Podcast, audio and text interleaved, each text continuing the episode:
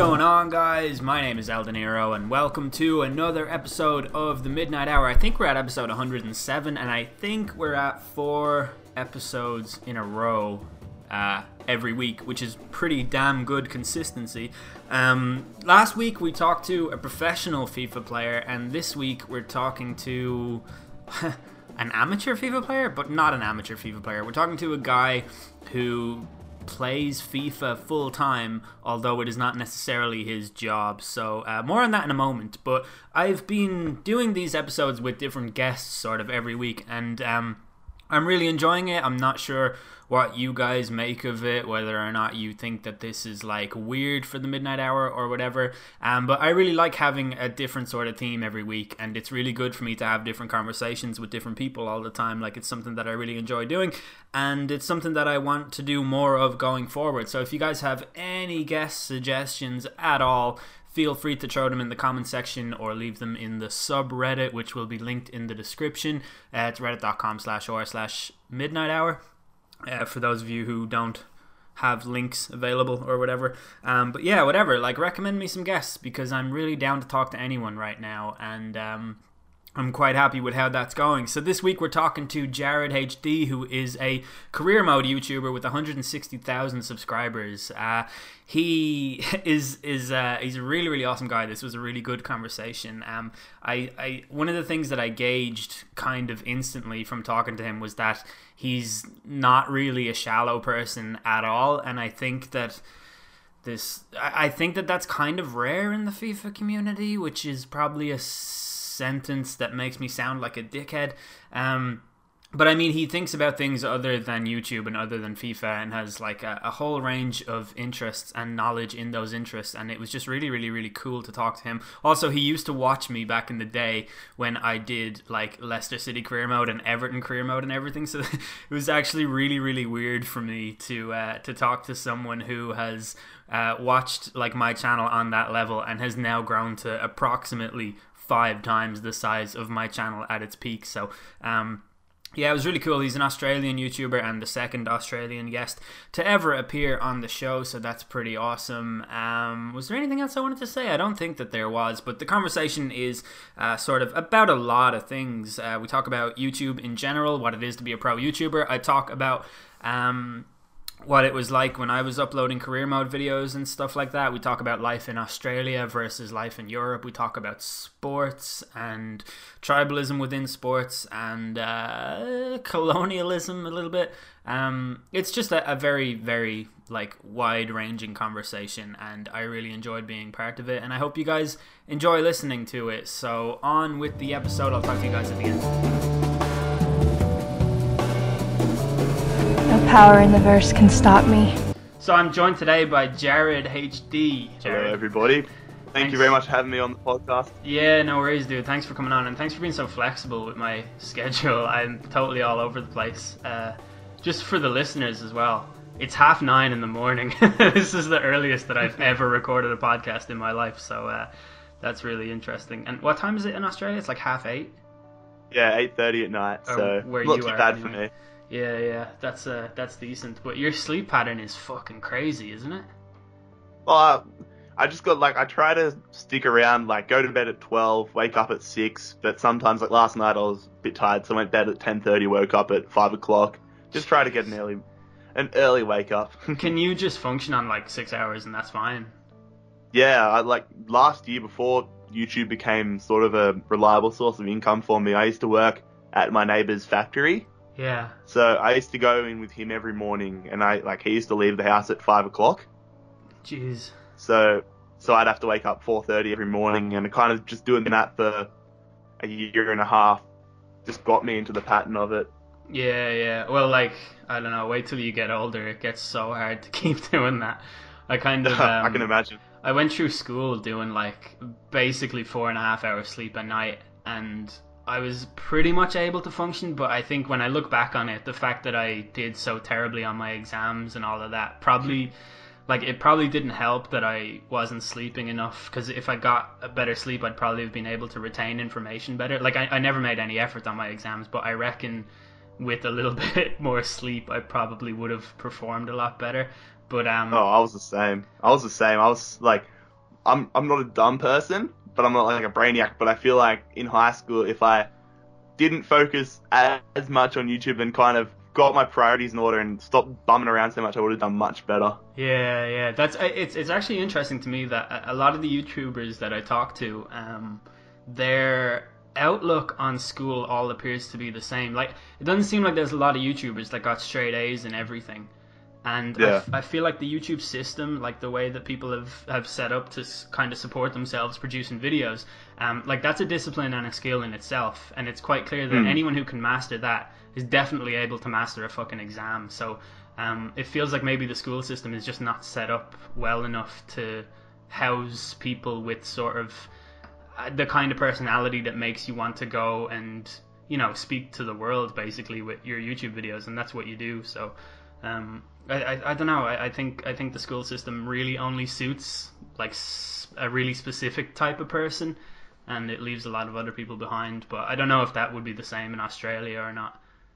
No, I can definitely see that. Like, I've seen people that I went to school with that were very, like, have grown up and, like, the two, three years since I've been out of high school who've gone on to achieve, like, awesome things mm. already, who were just not, not the top of the class. They were, like, the middle, middle to lower tier, which I would personally put myself in, as, like, at school as well. hmm Um, and then, like, the people that were the top of the classes have done nothing compared to what you thought they would have, like, it's just, it's just weird how, how it's panned out so far. Yeah, yeah. I've I've a, like I have a load of stories like that as well from my life because I went to like four different schools and each one obviously had a, a different tier for who the top person is. I don't know, like a lot of the people there, a lot of the people who were top of the class in every class that I've ever been in, like didn't really go on to do that well.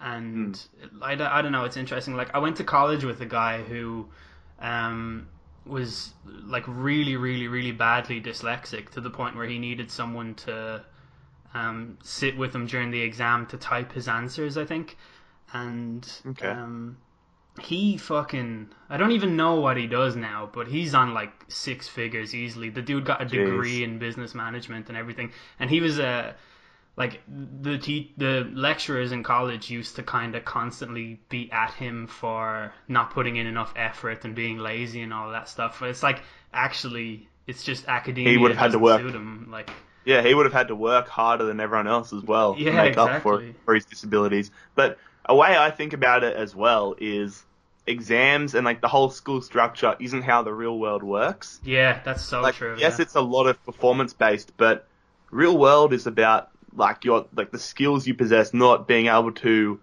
uh, like sit in a class for an hour, write all notes, and then go home and memorize them all for weeks upon weeks. yeah. I feel it's kind of just more.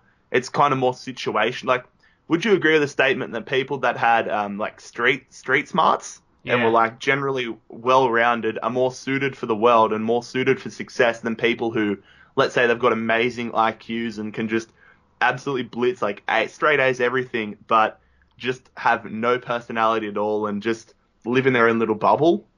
Yeah, I think you can be you can have a really high IQ and blitz every exam and go on to do really well if you're tailoring it towards a really specific Yeah, just like exactly, yeah. like say you're going on to be a doctor or you know one of those or types of jobs. or yeah. Yeah, exactly. Whereas if you come out of school with average grade, or even like let's say you even get a degree, but you're competing against people who are more decorated than you in the same age group, um, your ability to network and your like just your ability to fucking do an interview, like that is Yeah. so like I um. I've kind of, uh, I think, I think part of what you have to do is bet on yourself. Like, um, when I stopped doing YouTube in 2014 or 2015, I think it was. Um, I went and got a job. It's been a while. Uh, it has been a long time. I know. I, I I regularly can still remember about it. sitting here and watching your bloody like all your career modes. Like that feels like yesterday, dude. No way, that's so insane. Yeah, I, I still get comments on them, and it's so weird. Like I don't know who the fuck is watching FIFA 15 career modes. Like, but it, it's it's happening. People people like I, I I'd ask a question in every episode. I still get comments from people answering the questions. It's really really Yeah. bizarre. That's the same with me. I still get comments on like FIFA 14, FIFA 15 videos telling me who to sign. And I'm like, can't you realize this series hasn't? I'm not going to sign them when the series is four years old. That's so funny. Yeah, I actually get the same thing. You still get people saying like sign Bakkali stuff like that. Yeah. Sign Bakkali, sign and Bolo. Yeah, Memphis Depay is another one. Yeah. Um, but when I when I gave up YouTube, uh, so I went out into the world and I had like pretty much no starting point. Like for for anyone who's familiar with the Irish education system, right? I got less than 200 points on the leaving cert. Um, I don't. That obviously doesn't mean anything to you, but that's really, really, really bad. Like I, I that means that I couldn't even go and do a fucking arts degree, and we all know that that's like the easiest thing a person can do. um, uh, no, that was a joke. Uh, but like I, I did, I did really, really poorly in spite of the fact that like I, you know I, I clearly would be well suited for academia. Like I'm well spoken, I'm articulate, and all of those things. Um, so I, I went and got a job anyway. This was a job that I didn't even have to interview for, like a real fucking lower tier thing. Um, I was surrounded by other. I was uh, on a temporary contract and got brought in with like twenty other people, and these people were fucking like. I swear these were the most stupid people I've ever met in my life.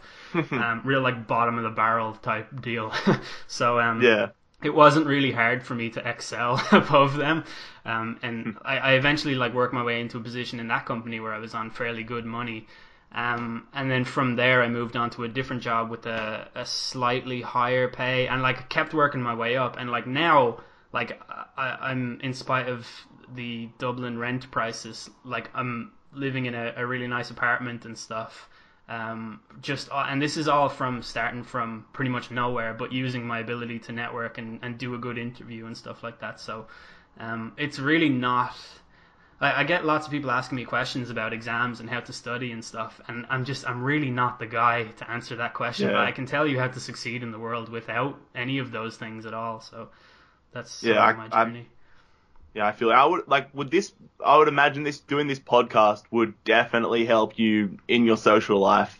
yeah, like being yeah. able to create conversations and think of questions on the spot and think of little things to add to the conversation and keep a conversation going would translate so well like in your social life and in your career. Yeah, definitely. And it's it's a way of just sort of if you know a little bit about a lot, um, you can have a conversation with anybody about anything. And I think being a good conversationalist is a really important aspect of networking because people will want to talk to you a lot, and therefore people Yeah. will want to be around you and they'll be more likely to hire you and things like that. But also, if you do job interviews, people try and spring surprise questions on you all the time, and just being able to spit out words, even if it takes you a fair bit to like orbit the point and then eventually, you know, target it, just talking and just dragging yourself into um, the answer is it's a really really really important skill like it, it, it's a, a much more important skill than being able to memorize things that you're going to answer in the box in an exam Oh, 100%. Yeah. yeah It's those Um, sort of real life skills. yeah exactly uh, so tell me about your youtube channel when did you start uploading videos I started uploading videos in 2012. I think it was September 2012, just when FIFA 12 had come out. No, was it? Yeah. No, okay. I started 2012. FIFA 12 came out. I had an old channel which wasn't Jarrad HD. Uploaded a Newcastle career mode on that. jarrad Then SD, when was Fif- it yes, very funny. haven't heard that one a million times before. Just like I haven't heard Jarrad's at 60 FPS and Jarrad 4K. Yeah, why haven't you moved up to 4K? Too afraid to make Don't the... get me started. Don't get me started. It's I, I Um, joke, but I actually I'm pretty sure that I I have the um back in the day I was gonna make a second channel and I made Eldeniro HD and I was like, all right, I'm ready to launch my second channel, guys. It'll be in the next few days. And someone commented saying, please don't tell me you fucking called it Eldeniro HD. And I was like, nope, certainly have not. Uh, yeah. um, so going on with the story, um, so on Jarrad HD started it.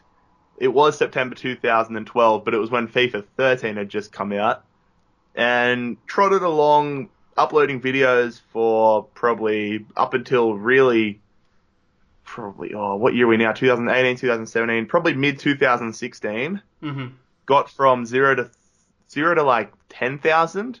So it was a real like it was a, it was a real grind for a long time for Yeah, yeah. three years or so, and then um in two, mid 2016, just towards the back end of FIFA 16, I think it was yeah FIFA 16.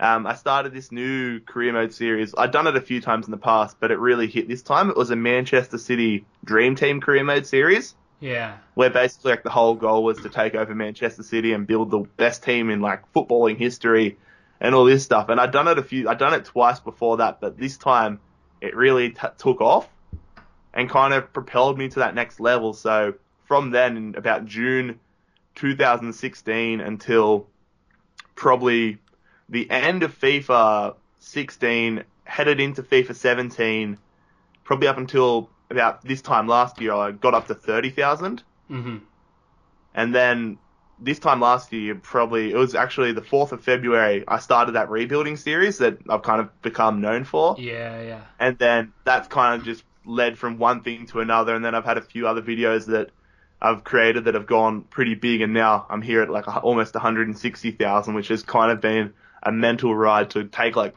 five years basically to go from zero to 30. And then in a year to go from 30 to 160 is just crazy. That is nuts, yeah. It must have felt incredible when it finally kind of clicked and you started gaining all that momentum.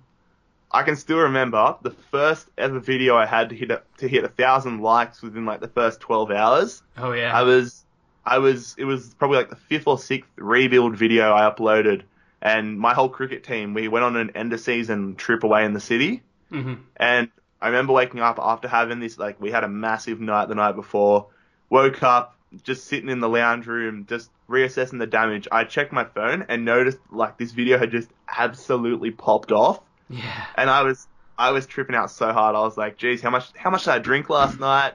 What have I done?" And then I'm just like, and then like it finally it finally like clicked around. I'm like, "Shit, this is actually going somewhere." Yeah. And then like that led into like getting a thousand likes in the first 12 hours. Then that led into a thousand subscriber days, and then I kind of like it got to the point where if I was getting less than 800 subscribers a day, that was a bad day. Oh, which was just yeah. that was just mental. That was the weirdest feeling ever. And it, yeah, it went all the way up until it just went absolutely berserk. Then I uploaded this video in June, July last year, which was um, like accepting every transfer offer, yeah. like the series that I did. And that video now has like 1.1 million views, and it's like the most viewed video I've ever uploaded. And that took me to another level on top of that, and yeah. it was just a weird year last year. Those, those videos, um, the accepting every transfer offer one, um, that what I really really like about them, is, like you know when you so you are now like uh, a high level career mode YouTuber, um, so I assume that when you watch other videos, you watch it from a, a completely different level than someone who's watching it to enjoy it. You're watching it and thinking like, ah, that's really good. Like I should do that, or you know what I mean. Like you're, I, I was definitely like this, just a lot more analytical of other videos. Um, so I watched your um, accepting every transfer offer, a few, a few of them. Um, I, I watched the Chelsea one that you put up a couple of days ago, and Yeah. uh, what I, what I fucking love about it is that it's like a whole series in one video. Yeah, well, that was the whole idea with the rebuilds. Like what you were saying before, with looking at from an analytics standpoint and kind of getting ideas from other people. Mm. The way I think about it is, I'm, I try to like make my content. I try to grab inspiration from certain, like every certain part of not just FIFA career mode, but like the media industry as a whole Yeah, yeah, and different different different genres of YouTube content and kind of implement it into my own content to make the best video possible. yeah, So like the rebuild series, they did it like a lot of people thought I was still in the rebuild series when there was like this base idea in the NBA community, ah. which I saw, and I was like, that's a that's a good idea for a shell of a series, Yeah, yeah, but like I like the general concept concept of it, like the core of it, but there is so much more you can do to it. So, um, so like the, what these NBA guys were doing, like they weren't really adding much of a, a goal to it. It's just like to win the NBA championship, but they weren't playing the final. They they weren't adding like all these extra features, and it was just like I can add these certain things to it and make it even better of a con- like better content. yeah. That's The way I think about making videos. That's really clever. Um, I did a I did a series with uh, Oh, I started it with like Sheffield United or something. It was called The Journeyman. And Yep, my, my yep, plan was to. All right, okay. Well, uh, so I, I took that from Football Manager. That's a really, really, really common um, save type in Football Manager. Like I spent a lot of time on the Sports Interactive forums back in the day, and um, like it, it- this is like it's it's really just a journeyman save is a very very standard thing to do in uh, Football Manager. So I, I applied it to career mode.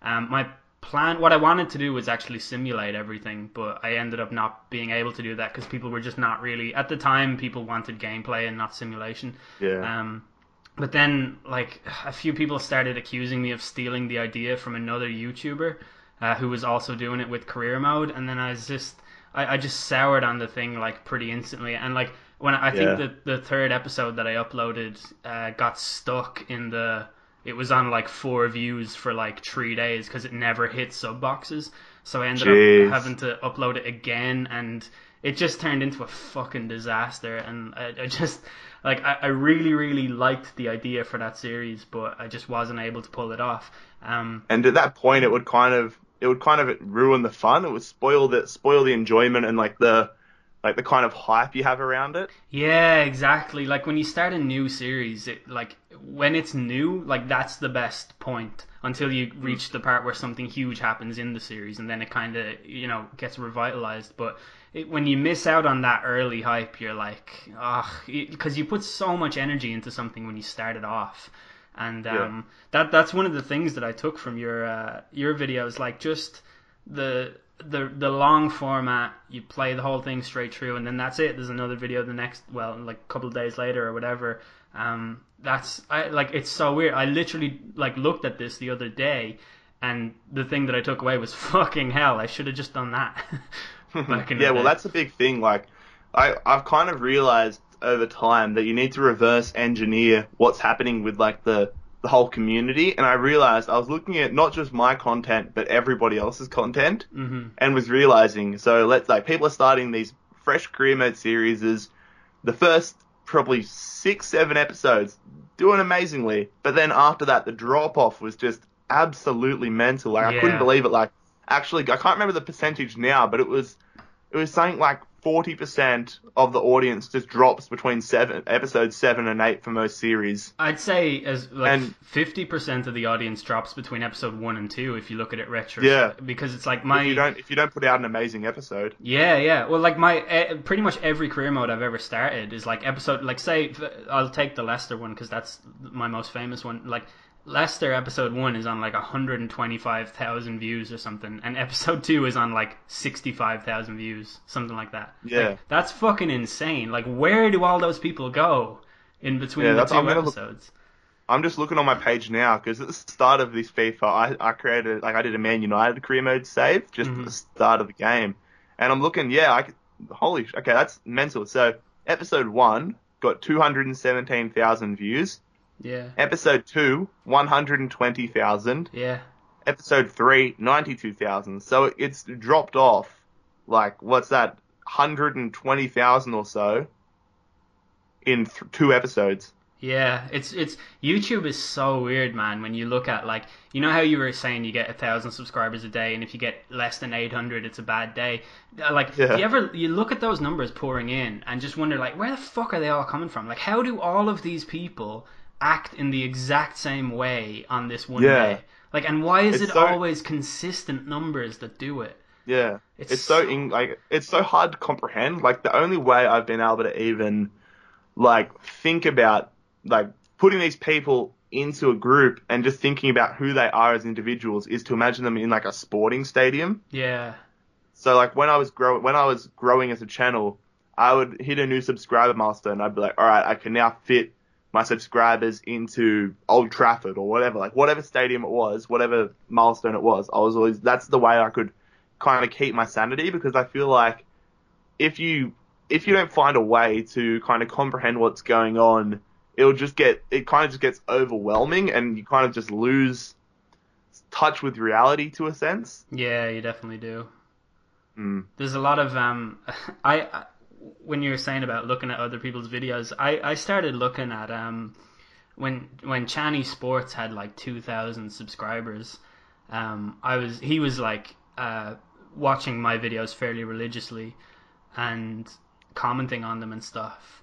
And like Mm. I'd watch his videos and I'd take away from it like why the fuck do I have so many more views than him? Like this guy is an infinitely better YouTuber than me. Like he's way more entertaining. He, his production quality is way higher. Uh, he knows how to play the game a lot better than I do. Things like that. Um, and it was I like can still remember you shouting him out back in the day. yeah, yeah. That was That's how I found Shiny. Like I found Shiny through you because I remember you said you going on about like how good he was of a YouTuber and how he's going to be like the next best thing. Yeah, that that's was how I found um, Johnny. That was a genuine passing of the torch moment, and I had it in my head that that sounded really arrogant, a passing of the torch. But like, uh, like for for context to the listener, I was like 15 times bigger than him, I think, at the time. Um, and I had it in my head when I did that that I was going to, I knew that I was going to stop uploading videos, and I wanted my audience to go to him instead because I think, like, I just, I really felt like he deserved it, and he was, he had like an absolute wave of subscribers coming in. I think I think when I shouted him out, he got like I don't know over 150 subscribers off me, something like that, which is fucking insane to think about. Yeah, that like 150 people would like take your take your advice and take your recommendation and actually go and look. Like I find that so weird where like influencers and YouTubers have the ability to shift attention. Yeah, I find that just to be such a just such a weird ability. Not I was gonna say power, but it's just kind of just an ability. It's a weird ability to have. yeah, it is. It's really really strange. I I always found that just looking at the numbers on YouTube is just the weirdest fucking thing. Like I just don't understand where the consistency comes from and how all of these people think alike and uh, it's just so strange like why me like why specifically my channel getting this many subscribers per day like where where am i appearing what what am i doing right how am i affecting the algorithms and things like that and it's Yeah, I was know, just it- about to say that. I was about to say that all comes down to the algorithm. If you can play the algorithm, you can succeed to an extent. Yeah, the algorithm can have a serious fuck off with itself. Um, because uh, I so I only upload like once every fucking blue moon right now, but when I upload, it gets like no views, and that's because they keep changing the fucking thing to. so at the moment, it's stuck on highlights. So when people go to their sub box, they see highlights. yeah, I did say that. So like nobody watches my videos because I don't upload any videos. So I'm never gonna appear in the highlights. It's like I don't know. I uploaded a video yesterday with the word porn in the title and that couldn't even hit a thousand views. It's like Jesus Christ. At this point I know that it's not me. It's definitely the algorithm, god damn it. Um, That's one thing. Like, do you watch do you watch YouTube on mobile or like your computer predominantly? I I'm I, I don't think I will ever stop watching it on a computer. I really really don't like it on mobile at all. Um, and Yeah, it, it's actually. I tell you something really really weird that I've noticed about myself. Um, I, so I have uh, I've this PC that we're recording on. Uh, this is like I sort of sit here. This is my office, and I uh, like I play my games. I watch my videos or whatever. When I have to like when I'm going offline, going to watch a movie or whatever, I, I lie on my bed and I have a TV at the end of my bed, and that's where I exist like outside of my. I'm no longer Eldeniro when I Yeah. go and sit on my bed. You know what I mean? Um, but I, like I'll pick up my phone uh, like during an ad break or something, and I'll go to YouTube. And the types of videos that I consume on my phone versus on my computer is a fucking world of difference. Like when I'm on my computer, I'm usually watching uh, competitive Age of Empires gameplay, or else I'm watching like whatever gaming YouTubers I'm subscribed to, or I'll, I'll watch like a some political debate shit that comes up, like fucking Dave Rubin and whatever. Like uh, like I I just click those videos as they come. Ben Shapiro destroys uneducated liberal, that kind of shit. Um, Those compilations. yeah, yeah. I, like I, I, even though I, I don't agree with Ben Shapiro on many things, I do fucking love watching those videos. Um, but so I'll be on on my bed. I'll pick up my phone and look at it, and all the videos are like, idiot cop doesn't know citizens' rights, or Yeah, it's the more like lying laying in bed, just want to watch dumb compilations, failed Yeah. compilations sort of videos. karma on bullies and shit Yes. like that. And it's Yeah. like I don't even really like them. Like I'm watching them and I like I don't have an opinion like oh this is so good. Like a lot of the videos that I'm watching on there are stuff like a man is walking around America with a fucking an AK-47 strapped around his shoulder, and some idiot cop asks him some questions about it, and the guy is like, "Yeah, well, this is my rights and stuff," and the cop is like, "Okay, man," and the cop has to go away, and all the comments are like, "Yeah, fucking idiot, commie cop and stuff," and I'm like, I'm watching it, and I'm just like, this is just bizarre. I don't even understand. I've got myself. You're just sitting there thinking, I have got myself too deep in the weird side of YouTube. Yeah, and I cannot get out no matter how hard I try. All the See, for me on my phone, for me on my phone, it's generally sports fights compilations. oh yeah, yeah, yeah. I've seen And those too. I've I've gotten to the weird point now where my entire recommended is fights from like second division amateur soccer in California, like weekend, like weekend weekend football. Um, just like middle-aged men who work at a factory during the week or workers in a trade during the week Yeah. playing football, like park football, and it's just them getting an absolute punch ons, and it is just brilliant at times. It's yeah, I, I love those videos as well. Well, yeah, it is. Yeah, and and, and even stuff like uh, street fight in downtown Miami. I'll Yeah. I'm definitely clicking real- that. Or um, or skater skater fights. Oh yeah, skaters skaters versus like old people and stuff like that. There's one in Australia, like it's iconic in Australian internet history. It was probably five, six, five, six, seven years ago, a long time ago in regards to the internet at least. And it was, um, have you heard the term bogans? No. Okay, it's kind of like I don't know what I don't know what Irish people would call it, but sort of like a redneck if you're comparing them to Americans. Oh, that's super interesting because we call them boggers here. Okay, so that's somewhat similar words. Yeah. But anyways, so there was these two bogans, like boyfriend and girlfriend, and they had their little kid, and like the the guy like had tracksuit pants on, like skinny as hell, probably had a drug addiction, no shirt on, long mullet, um, and they went to a skate park, and there's all these probably 15, 16 year old kids skating, just like just minding their own business, and then anyways. The junkie bogan comes and takes like one of the kids' skateboards and wants his little daughter to ride it. So they're like, yeah, like your, your daughter, like your daughter can ride it. And it escalated to the point like these little kids were just being absolute dickheads and just kind of ripping on the ripping on the bogans. And the dad ended up just fucking swinging the skateboard at the kids Oh shit. and like like trying to use it as a weapon. And then everyone's like in there with like their scooters and their skateboards, like throwing them at this bogan. And um, the bogan ended up getting this guy's skateboard, runs because it's like on the edge of the um like the water, like a river. yeah. Goes to the edge of the river, standing on the rocks, and launches this kid's skateboard into the river. And then the kid whose skateboard it is just runs up and just absolutely shoulder charges the guy off the rocks into the river, and it's just like a massive punch on. And it's just like the best 15 minutes of your life. It is just amazing. Like, I am not doing it justice. It is just an amazing piece of content. Yeah, um, I have definitely found my way to the Australian side of YouTube before, and it is a fucking world apart. the um, I've seen people fight with kangaroos in what what appeared to be a regulated boxing match. I, I saw that there's this fight on YouTube between a guy and a kangaroo inside a boxing ring, and Jesus. there's a referee in it, right? And I swear to God, I'm not imagining this. The, the the kangaroo appears to respect the referee's capacity as an official. And when the ref is holding the kangaroo back, the kangaroo accepts it. Like it's like It the- knew its place. yeah, yeah, like it never turns on the ref at all. It's like I want to punch this guy over here, and the ref is stopping him from doing it. And the kangaroo only ever gets rowdy in a yeah, hold me back kind of capacity. He's never like, like the, the kangaroo knows that like the referee is a figure of authority. exactly. Yeah, it's so fucking weird. Um, kangaroos are fucking weird. I'm sure lots Yeah. of people say that to you because you're Australian. Lots of non-Australians probably say that to you all the time, right? You'd be surprised at like how little I see kangaroos. Yeah. Well, I Like, figure if- you, probably live in a city or something, right? Yeah, like I'm kind of on the coast. Like you have to go into like bushland to really see kangaroos, or like down the coast further. But Yeah. um, like I don't think I saw a single kangaroo last year. Do you see like spiders and shit? Oh fuck yeah, I've seen. I've probably seen about three today. Jesus, like There really was a like- massive. Yesterday morning when I woke up, like heaps at like five o'clock in the morning. Went downstairs and there was a huntsman. I can't even describe probably the width of a skateboard on like the wall.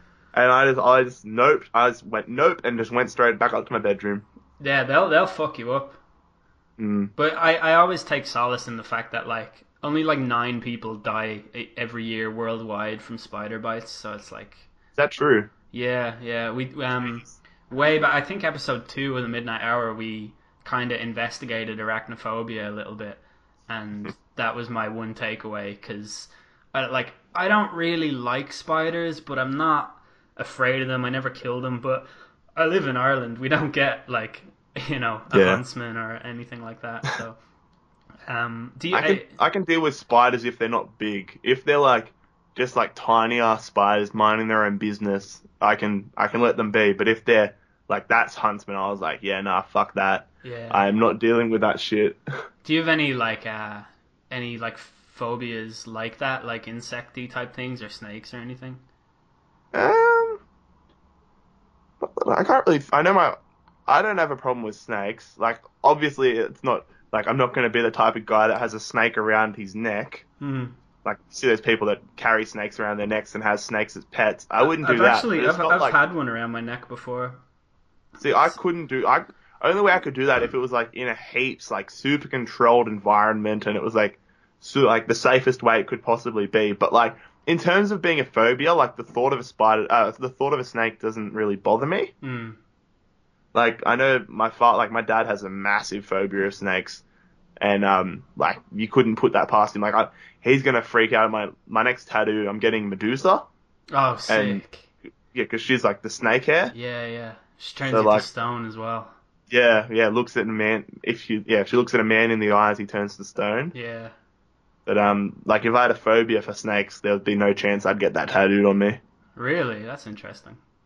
Mm. I reckon I'd. I don't know. I, I actually don't know if I. I, I think like the the main phobia I have is just deep water, and it's not even really a phobia. Like, like it's perfectly rational to be afraid of really deep water, 'cause Mm. especially like I don't really know how to swim. Like I can kind of swim, but I'm not really that interested in properly learning. But um, Mm. yeah. Gee, I mean, like- you wouldn't have, you wouldn't really have that many beaches around Ireland, would you? Like, uh, I guess compared to what we have. We have them, but instead of being nice, they are not nice. so we have them, but they look pretty shit. I mean, there there there are some nice beaches here, but we have this uh, problem in the summer where um, you you might actually have this in Australia too. We, during the summer, right? Like uh, the if you ask any Irish people, they'll say, "Oh, we only get one day of summer a year." That's actually bullshit. We get really nice summers in Ireland, and I I fucking hate the stereotype that we don't because every single summer it's it's really really nice here for a lot of the time. But um, there there are a few beaches in Dublin like uh, Dollymount Strand and uh, just just places um, sort of North Dublin. Uh, actually, no, all around Dublin, pretty much there are some nice beaches. But we get this problem with young people going out to get absolutely pissed, uh, drinking really cheap beer and stuff like that on the beaches, and then they start fighting each other and all. So, like every Yeah. single year, there's that problem of like 25, 16 year olds from the slums just beating the shit out of each other.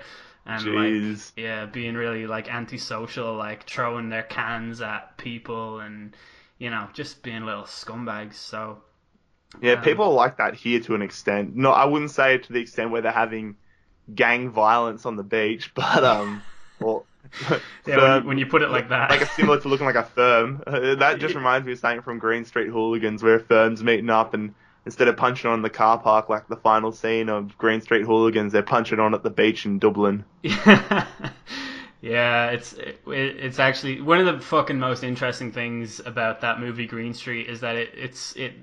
I I know someone who is in a football firm here in Dublin for uh, Bohemians Football Club, Okay. and, and I know another person who's in a firm for Shelbourne Football Club, and I just I look at them and they, they take their fucking their games so seriously and all, and like that's great. like I love it when people follow a club really passionately and stuff like that. But I fucking hate though is the way that they're like, oh, these Shels scumbags. Oh, I can't like that guy. He supports St. Pat's and stuff. It's like lads, you're all from Dublin. Shut the fuck up. Your teams have like you know a tiny section of fans and there's a very good chance that in your family or group of friends or whatever that someone is going to support one of the like nine teams from Dublin and Yeah. they take that shit so seriously and I just don't understand it at all like I, I get supporting a football club like I, I was a season ticket holder at Celtic it, like I understand crowd passion and stuff but like to fucking hate somebody for supporting another team from the same county as you is just I don't know I don't, I don't understand at all it's crazy Yeah, I can't like I can't wrap my head around that small territorial like the the size of Ireland and like all the countries around real really Europe is so like congested. Yeah, yeah.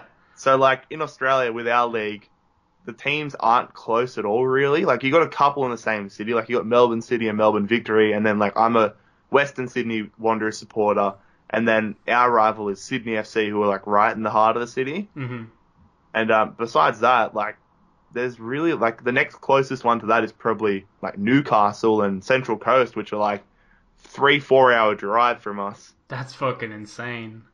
And then like you see people like you see in Liv like Liverpool and Everton, they're just across like virtually across the road from each other. Yeah. Like I can't wrap my head around that sort of stuff. Yeah, uh, Tottenham and Arsenal as well.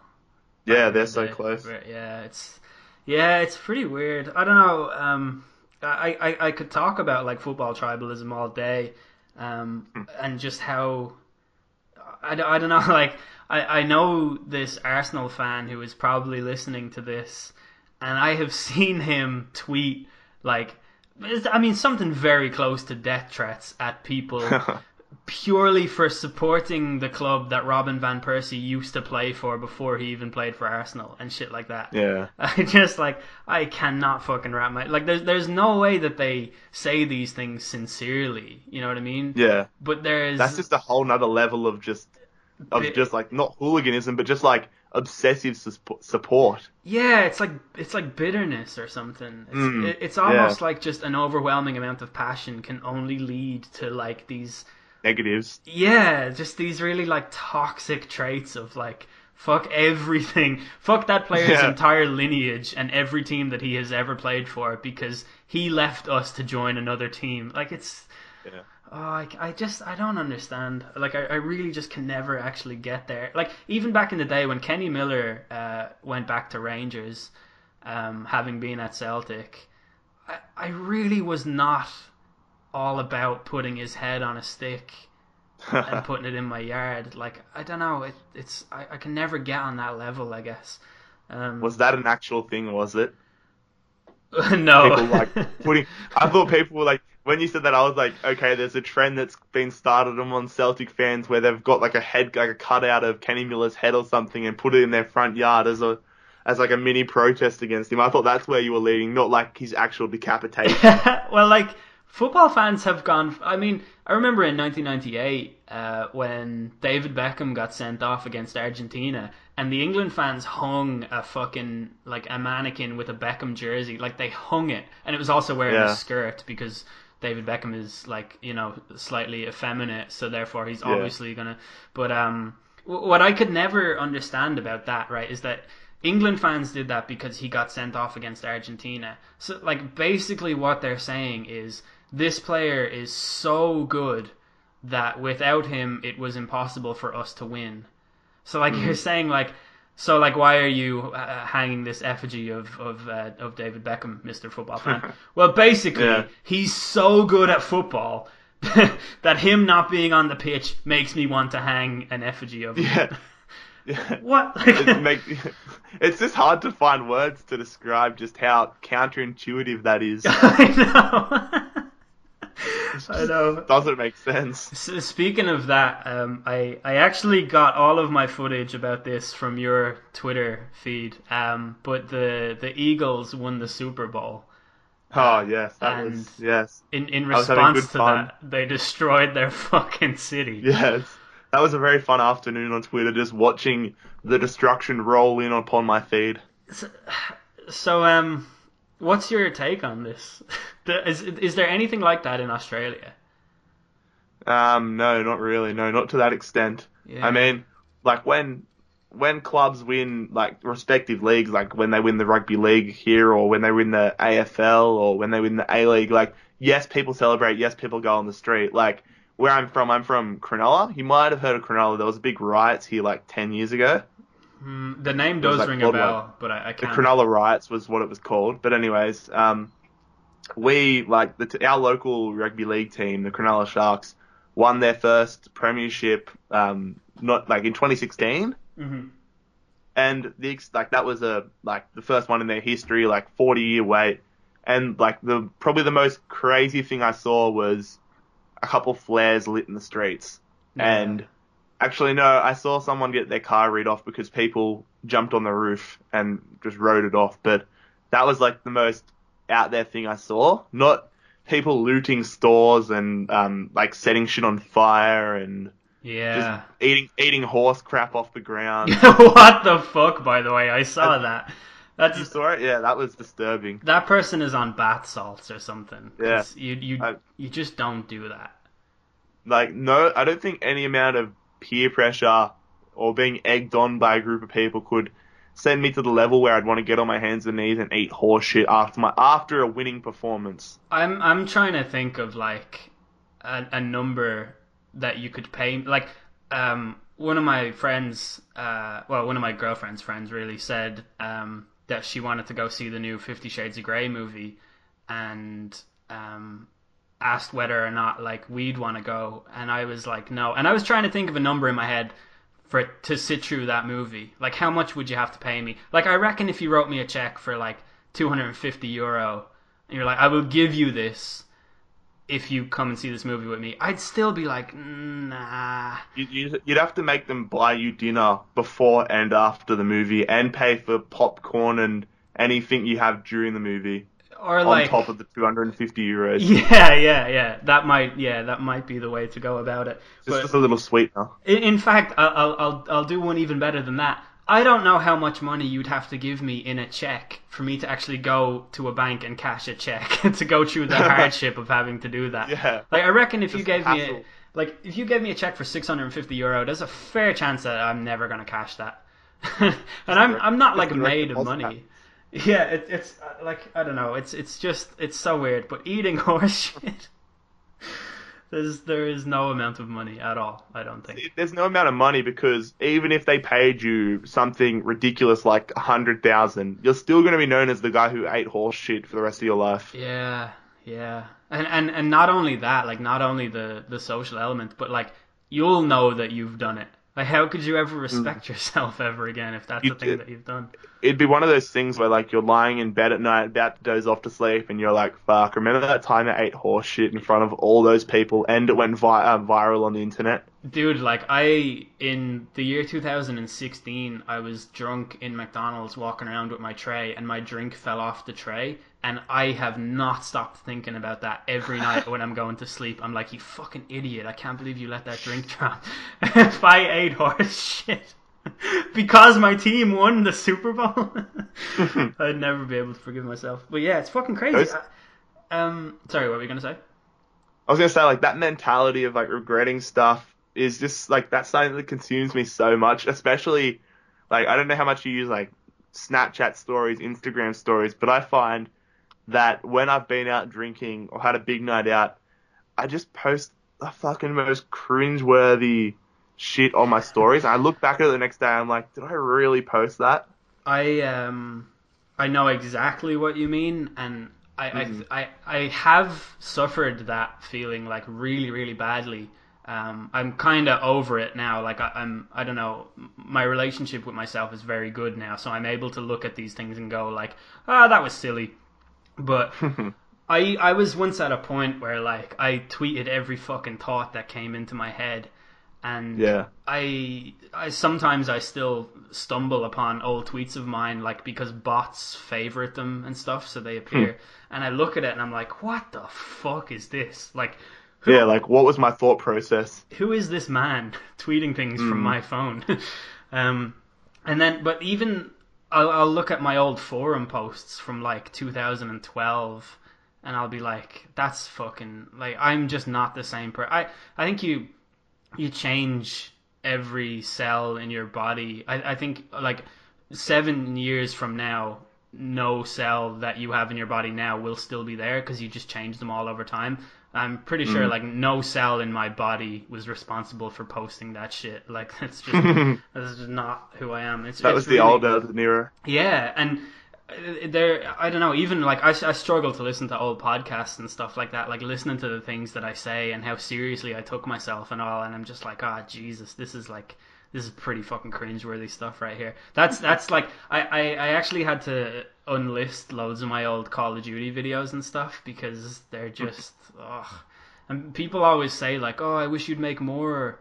Call of Duty videos, and I'm like, motherfucker, that is the worst part of my channel. Like, that's the mm-hmm. that is the worst shit. That's that the I've dark period of your channel. Yeah, like totally is. And I, I thought it was like WoodysGamertag. Oh man, yeah, I still watch his stuff from time to time. WoodysGamertag.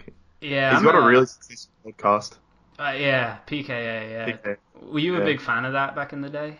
Still am. Yeah, yeah, I like it a lot. Um, I don't, I don't listen to it as much as I used to because I just have so many other podcasts on the go.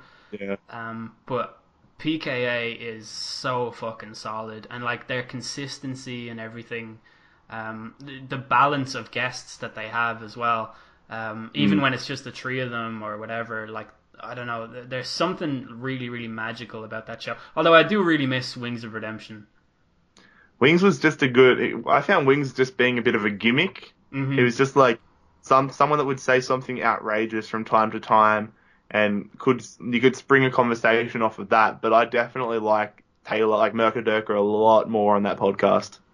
Yeah, well, yeah, they're two completely different types of people, aren't Yeah. they? Like, um, Wings is very neurotic, and I like, I, like I, I really would like for him to get some kind of therapy, and like I'm not saying that in a like derogatory way or anything. Like, I, I genuinely think that the guy is kind of suffering, like he's at odds with who he is and stuff, and I think that comes out a lot. Like he's very, very emotional and the, well, used to be anyway. I don't know a lot about him nowadays, but that's how he used to be. Um, whereas Mercadurka is very secure in who he is, and he's very sure Oh, yeah. of his opinions, and he's he would never second guess himself unless it was for an actual like intellectual reason. So it's uh, it's a Mm. completely different balance. But since he came on board, and since they got rid of Lefty and stuff, I think the show has actually gotten better. But it just Yeah, happened. definitely. Yeah, like it's I don't know the the topics that they talk about. Like they really upped their game in terms of how much research they put in and how confidently they talk about things.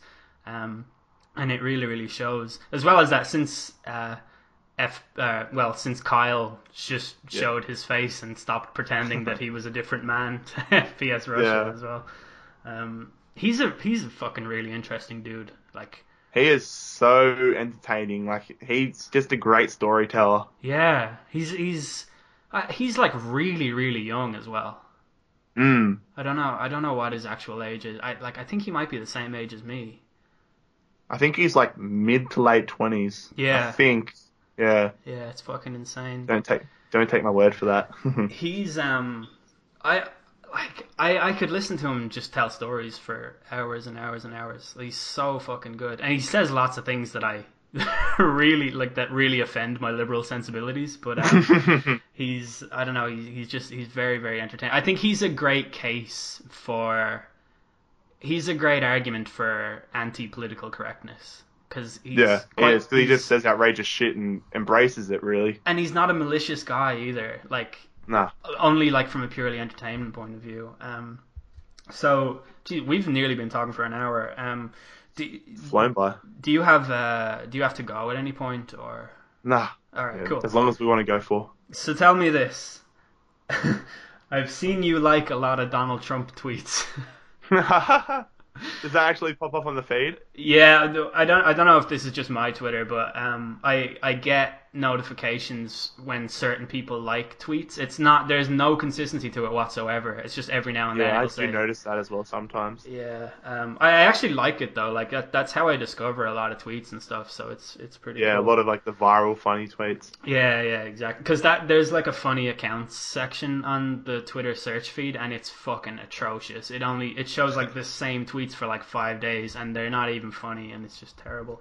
Um, It's sort of like the Instagram Discover page, the Instagram comedians Discover page, and you get like your Lele Ponzas and Hannah Stockings and all these just garbage content creators who appeal to the lowest common denominator. my my Instagram is tailored a little bit differently, and all of my recommended stuff is just pictures of Rihanna. So make of that what you will. Wow, okay, I wasn't expecting that answer. yeah, uh, yeah, I'm a huge fan of hers, and I like about four different. Can't blame you. yeah, no, she's she's an amazing person, um, but also like is one of the most beautiful people I've ever seen in my life. So, um, yeah, I like I think like four different fan accounts of her that just tweet pictures of her all day or post Instagram pictures of her all day, and I'm like, yep, like, like, like. I could, I could get behind that. Yeah, you definitely should. It would take you out of the fucking bottom feeding content creator shit loophole that you're stuck in. Um, so tell me, are you a fan of Donald Trump? Yes and no. Like I have had like uh, you're not the only one to bring up the fact that like I do like his tweets. I, I want to um, add, I actually like a lot of his tweets too. And when I say like, I mean I press the like button on them. Probably Yeah, for different same. reasons to you though. No, like sometimes I like I, I will put this out here. Like I did want him to win the election over Hillary Clinton, but it was kind of like the situation where it was two terrible options, and I felt like he was the less evil option. hmm But like in an ideal world, like I wouldn't want him to lead my country personally. Yeah, that that's a common. I don't know. I don't know enough about American politics to throw out a name, throw out an option who I'd rather lead the country. But um, when it came down to the fact that it was Hillary Clinton versus Donald Trump, I was like, shit, this is this is going to be crap either way. So let's go with someone who I don't think is going to like destroy the world and sell, like who I think has like pure intentions at heart, but it's just like an absolute goofball. It's just like he he just isn't a politician. I feel Hmm. he's just a man, like he's just an egomaniac. But uh, like liking his tweets, half the time I'm like, yeah, I agree with you. Like I like that tweet, and half the time it's just ironic. Yeah, man, that's like my favorite Twitter account is dril, and it's this just mad account that tweets insane shit, like just the absolute pinnacle of shit posting, and it's every single tweet makes my side split from laughing. And Donald Trump's tweet style is very fucking similar to it. Like, I remember that tweet he did fairly recently that was like your favorite president, and then in brackets me. and it's I just that, I just I love that stuff. he's definite like it. He's uh, he's the most interesting case study I think for I don't know like a whole host of just psychological reasons, and I'm not saying that in a a really like uppity way, like I'm way better than him. He needs to be evaluated psychologically, but I mean like it's really unclear what his intentions are a lot of the like it's really mm-hmm. unclear if he is he actually self-aware and he's fucking with liberals and that's why he tweets insane shit? Because i'd say there's a mm-hmm. tiny bit of that but not really a whole lot because he doesn't seem to be self-aware at all. Like he, he doesn't he doesn't seem to feel shame. He cannot be shamed. Like he has no concept Yeah. of shame I definitely feel that he's not trying to play a game as such. yeah Like he's not trying to he's not trying to like he is obviously trying to appeal to a certain demographic, but I feel like he's not as strategic as everybody makes out. yeah he's definitely not playing four-dimensional chess and He's just very he he re, he reacts on his impulses. I feel. Yeah, yeah. His, like his his game, his his one biggest strength is manipulating the media, and I Mm. think that's how he got where he is. Pretty much, like big he- news, folks. Yeah. Oh my god. Yeah. He's um. I don't know. He he's. I like. I, I really look forward to all of the documentaries that there will be about him because I really Oh, do feel like yeah. he's a, a totally just a one of a kind political figure. Uh, like definitely in the West anyway, in, in like Western politics. Like I don't think there'll ever be another like him. And Yeah, I was just about to say that. Like at the end of his presidency, I don't think we'll ever see another Donald Trump-esque character. yeah, unless Oprah comes along and She's already ruled that out. yeah, thank Christ. Yeah, no more celebrities. Yeah, Jesus. Yeah, I, I It think. didn't. It didn't help Arnold Schwarzenegger. It didn't help Donald Trump, and it's certainly not going to help Oprah. and it definitely isn't going to help America either. Like Christ. Oh yeah, Um, But yeah, he, he I don't know. I I feel like I could just talk for hours about him and, and what he's about and how how polarizing of a figure he is. Like it's still it, it's it's crazy to me that people accept the amount of shit that he that like that people just put up with all the lying that he does and everything like that. And Mm. that thing that he said about how he could go and shoot someone in New York and people would still Yeah. like that's a hundred percent true. Yeah, that is actually like yeah, that that's that's a scary thought, but Mm. it kind of makes sense at the same point. It's just like you've got these people, not the stereotype, but like in the South that are just so yeah, build the wall, Donald Trump, we love you, make America great again. That just love him no matter what he does. Yeah, yeah. And I don't know. I, I found like one of the things that people voted for. I, I think voting for Donald Trump is is a response to a lot of things, obviously. Like and, and every fucking podcast on the planet has discussed these things over and over. But, so a lot of people talk about. I, I think like one of the central themes in the paradigm between left and right at the moment is free speech and what free speech means. And um, I actually heard Dave Rubin say, "Oh no, the reason that I criticize the left is because they they want to shut down free speech, and Donald Trump hasn't ever said anything about free speech." And it's like that's actually bullshit. Donald Trump has on two separate occasions discussed the legality of free speech. In like he wants NFL players to not kneel. And, and he's saying they should they shouldn't be allowed to do that. They should be made to respect the flag and blah blah blah. Right? It's a free speech issue. They're allowed to do what they want. If they don't want to respect the national anthem, they don't have to. And to imply Yeah. that they do, that's an infringement on freedom of speech. The second thing he said was that journalists shouldn't be allowed to post things about him that he doesn't like. And, yeah, uh, that's fucking that's Adolf Hitler, Kim Jong Un territory. it's it's like it's pretty grim and it's I, like uh, Sam Harris said about Donald Trump that if he were 10% as bad as he was he would seem much worse. Like that's to say that if he if he were a competent politician and he only had 10% of the Trump like fuck ups and and you know lies and stuff like that like he would seem tyrannical. Like Mm. can you imagine a, a perfectly competent uh, like can you imagine Mitt Romney coming along and saying and just being Mitt Romney like being a, a perfectly competent politician who is just a Republican and he was like so we're going to build a wall and also any player I catch kneeling while the national anthem is on you should be in jail. Yeah, that yeah, that is that's an interesting sort of thing to think about how people's personalities can mask the shit they're saying. Yeah totally. And can help them get away with what they're saying.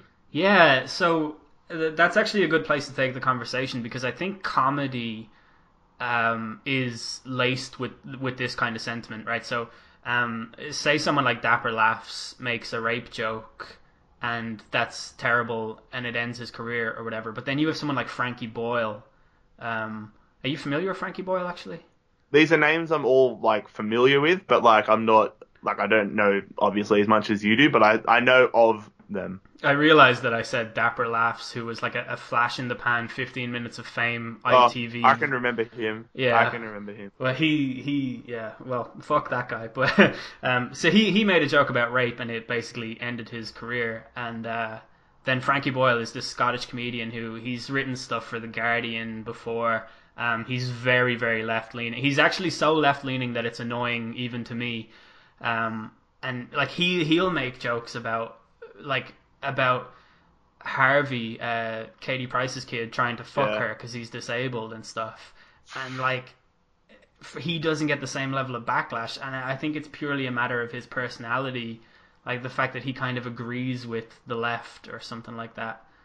Um, so what um, what does uh, political correctness look like in Australia? Because as I was saying to you before we started recording, most Australian people that I know are outrageous in terms of uh, the language that they use. Like I, political correctness does not seem to enter the fray when I talk to most of my Australian friends. Like the, Nah, it, it definitely is now. A lot, like the past 12 months, I've noticed it a lot more politically correctness. Like, political correctness is coming here pretty damn quick. yeah, It's not, I feel like we're kind of following a similar trajectory that Canada has followed. Like, did you see that video of, um, oh, what's their, what's their prime minister's name again? Justin Trudeau. Yeah, have you seen the video of him at that town hall last week where I did. he was getting interviewed? Yeah, and the the humankind, not mankind, humankind. Yeah. That shit. That that that sort of stuff is becoming more and more common down here now, and it's just infuriating. And like the like the stereotypical sort of politically correctness one is a like I'm trying to think of the best way to say this without getting in trouble, but it's sort of just like a leftist feminist sort of um I'm trying to think of the best way to word this. There's a woman, um fuck, what's her name? Milo Yiannopoulos absolutely hates her, but she's just she's sort of she's sort of like I don't know, she's just a very very, very, very feminist leftist and just like doesn't see any reasoning. hmm I'm really, really pissing me off. Hold up, I'll find her name just quickly whilst we talk. I know exactly where to find who she is. Is she? But, uh, has she interviewed him for some news channel? No, that's Jessica Rowe. Oh right, yeah, I know the- I've seen that. The one with like the, the short blonde hair. Yeah, yeah, yeah. That's right. Yeah, Jessica Rowe. No, she's um. I, I always thought she was alright, but she's kind of taken a turn recently. Mm, Kind of become Clementine Ford. okay. She is just the worst. She is just like I. I find her to kind of be like a representation, a stereotype of modern feminism, leftist political correctness in Australia, hmm and it's kind of just getting frustrating. I wish there's I've got so many specific examples that I've seen in my life and that I've seen on like media down here, but they're just not coming to me at the moment. Yeah, that's fair. Yeah. But it's just like it just gets to the point where it's you just look at it and you just like sigh and you're just like I'm over this crap. yeah. yeah. I. And It's, some of our media is just so bad as well. Like Australian media is like so well known for being just so PC now. I, I actually saw a recording artist from Australia called Pogo. Um, he was on Steven Crowder's show talking about how just ad campaigns in Australia were uh, pandering to the politically correct left, and Yep. um, Oh, every ad, every ad in Australia has to feature um, an Asian, a white person, um, an indigenous person, um, what else? A Somalian, because there there's a lot of Somalian um, immigrants in Australia. there's a lot of Um, Asians in Australia, though, right? Oh, so many. Yeah, There's a lot. I But I feel like a lot of the Asians integrate, like they assimilate pretty well for the most part. yeah, yeah, Like uh, I have no problem with like I I'm not a racist in the slightest. Like Australia is such a multicultural country, yeah.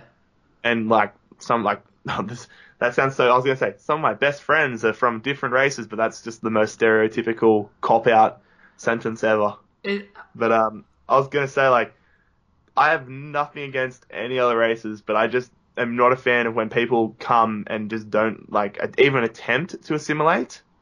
Yeah, I like I so I can definitely see that argument. Um, also, just on the I have friends who are black. I don't really Yeah. understand why that can't be used as a. I know typically the type of person who says that is just saying it and they don't actually have any black friends, right?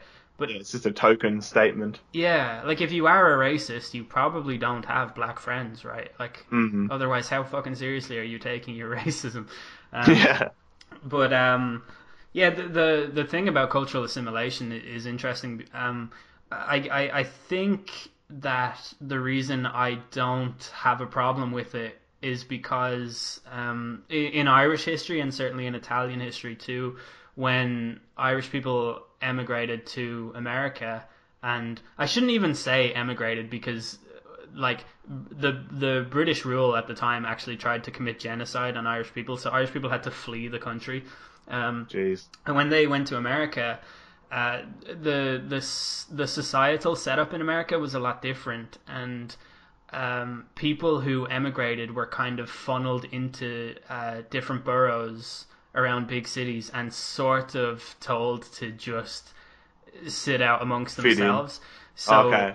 like so you had like Irish neighborhoods and you had Italian neighborhoods and you had Jewish neighborhoods and Yeah. they were all different and that's why there's such a thing that's why there's Italian crime families in America and there's Irish crime families in America is because they were kind of forced into different places and told to like you know adjust accordingly, whatever. Um, but they Yeah, weren't. that's- they weren't. That's very similar to what's happening now, right down here. Like in Melbourne, there's a big problem with like Somalians, Mhm. um, where like a lot of gang violence is happening. Like I don't live in Melbourne, but I've seen like seen what's happening on the news, and it's just like gangs of Somalian teenagers just running riot throughout the city, running riot throughout the suburbs, and just like ransacking houses, um, just yeah, getting up to no good really. Yeah, that's it, like I don't know. It, I I hear a lot of compelling arguments against um against immigration from Islamic countries, uh, because like the ideology of Islam itself is kind of inherently bad for Westerners because Mm. they say they should kill the infidels and all that stuff. I don't even know where I fall on it. Like I, I, I, I think I've done really well in the last few months to kind of shake off my uh, how sensitive I am to people saying things that I disagree with. Um, even when it's it's an argument that I haven't really got a compelling argument for, it's just something that intuitively feels like it should be right. And Yeah. for that reason, I just can't fucking commit to an opinion about it. Like, I, I, I hear stories about immigrants in Sweden and France and things like that, like committing all these atrocities and all. But Oh well, you know Malmo is the rape capital of the world now. yeah, but I also know that the Sweden has the most elastic classification for rape in the world, um, and when they say rape, they don't necessarily mean penetration. So Okay. it's um, I I don't know this for a I, I know that that is a fact, and that's why their rape figures are always um, exaggerated over every other country. But um, I think their sexual assault figures are still in line with everywhere else, but I don't know if that's I don't know if that's me, you know, quoting a liberal source that has been overly fair. But I mean, it is true that immigrants commit sex, sexual assaults. Um, it it happened in, in Germany on New Year's Eve a couple of years ago uh, on a on a mass scale, and there are videos of it, and they're fucking horrible. They're like groups of guys just groping women and stuff. Um, and they had a similar problem in the UK, um, in Rotherham and somewhere else, uh, where there were groups of um, I, I think they were I think they were quoted in the paper as being Asian, but they were definitely like Middle Eastern um, Muslims who had these gangs of like they, they were basically operating a, a slave trade, like a, a sex sort of just Jeez. underage rape gangs, and um, Yeah. the police wouldn't investigate it because literally because they didn't want to be called racist, and the media wouldn't report it because they didn't want to be called racist and stuff like that. So.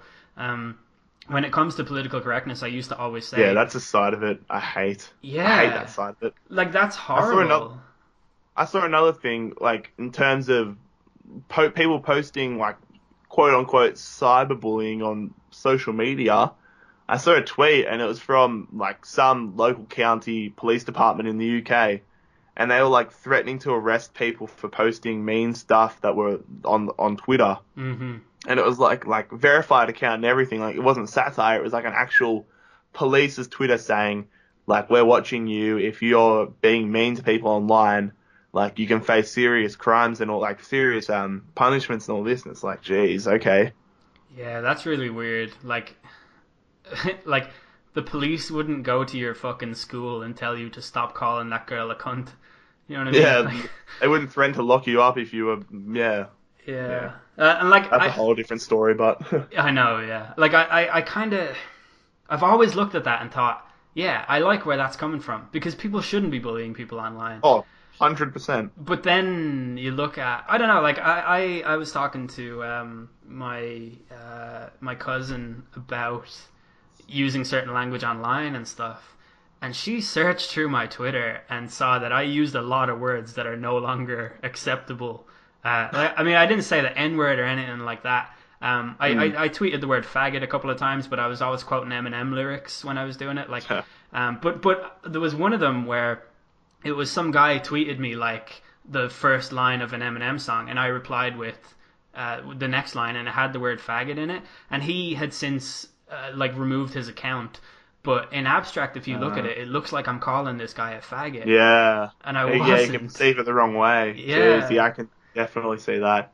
so like I, I um I, I ran a search with my name and all these words and it just I just I ended up deleting loads of tweets out of fear that you Yeah. know it might cost me a I've job done that as well. or- yeah. Yeah. but it's crazy And because like you're only 20 right like Yeah. say, say like f- 5 years ago in 2013 it was a, a much different landscape like say you were 15 like you, you probably tweeted all kind like when i was 15 i was on myspace and i was i was fucking sending abuse to like all sorts of people for reasons that i didn't even understand other than the fact that i had a lot of angst Yeah. as a teenager like the fucking guy on myspace like tom anderson or whatever yeah. I, I fucking I got banned off MySpace like six times for abusing that guy, and I don't even know why I did. I just hated the fact that when you signed up, he's automatically your friend. I was like, who the fuck is this guy? I'm not his fucking friend. This guy's got like the most friends in the world because he's automatically added. Like fuck this guy. So, um, yeah, like I sent that guy so much. Like I basically bullied that guy. Obviously, he never read anything, but like that's what you do when you're 15. Like you're a fucking idiot when you're 15. It's And that's crazy. like what's happened recently with all these YouTubers that have come big and then they've had scandals. Like you think about like Zoella, um, who's that guy that got kicked out of I'm a Celebrity, Get Me Out of Here? That Oh, YouTuber I- that got, yeah, I, I I can't remember his name, but I saw. yeah, oh, oh, Jack Maynard. yeah, yeah, yeah, yeah, yeah.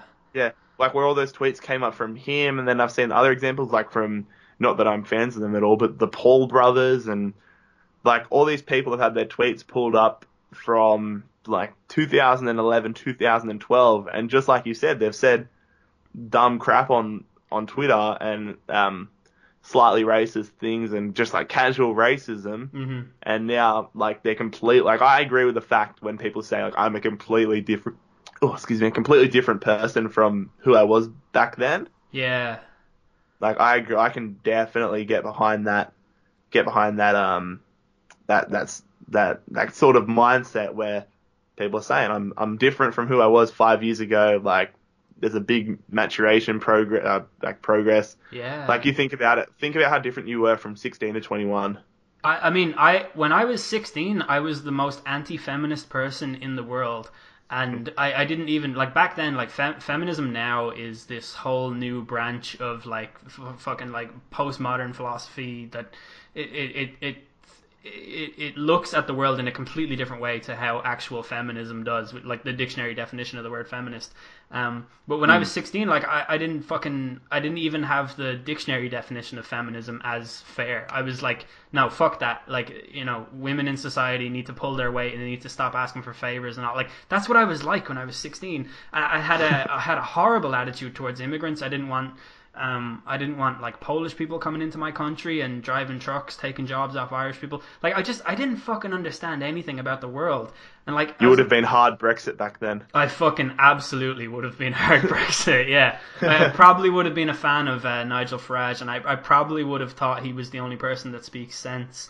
And uh, it like like genuinely, I had a full on like John Wayne.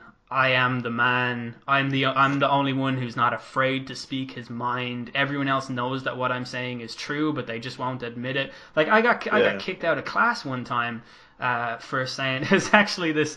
It's actually about Australians, so you can feel free to never talk to me again after this. But um, we Here had we to. We, we had. I don't know how you would racially abuse an Australian person. By the way, you call that a knife? Fucker. yeah, whatever. But um, there was this. We had to do a reading comprehension in English, and English is. I actually got an A in English. So I, I don't. I don't know why I got kicked out of the class here because my answer should have been considered as being accurate, or sorry, being you know correct in terms of I stated the points and I argued my points. Um, but it was this big thing about this Australian woman who moved to Ireland to be a nurse, and she was like, um, "Yeah, Ireland is good. Like it pays higher than Australia, and and blah blah blah blah blah." And then she was like, uh, "Some things I don't like about Irish culture. People drink way too much, and people get drunk very early, and uh, people get loud and in my face, and it makes me feel uncomfortable. And sometimes I'd be afraid walking home because people shout stuff at me and all." I don't then- know what part of Australia she grew up in. yeah, I don't know. I, I actually, I, I genuinely don't think this was a real thing. I think it was made up, and you were just supposed Bro, to. how argue. does she think? How does she think people don't drink enough? Like, legitimately, tomorrow I'm starting drinking at two o'clock in the afternoon, I yeah, I like the way. and I'm think. drinking Friday, Saturday, Sunday, and she thinks Australians don't drink enough. I actually think Australians and Irish are very, very well matched. Oh. For Yeah. yeah, yeah. Um, but I so the teacher goes, "Does anyone have any thoughts?" And I just said, "I think she should fucking go back to Australia if she doesn't like it here so much." And uh, and she was like, "Come on!" And I was like, "What though? Like she's coming over here." Like she's saying it's great. She has more money than she would in her own country, and like she's she's willing to take all of the benefits and accept none of the negatives. Like she needs to go back to where she came from. And the teacher kicked me out of the class.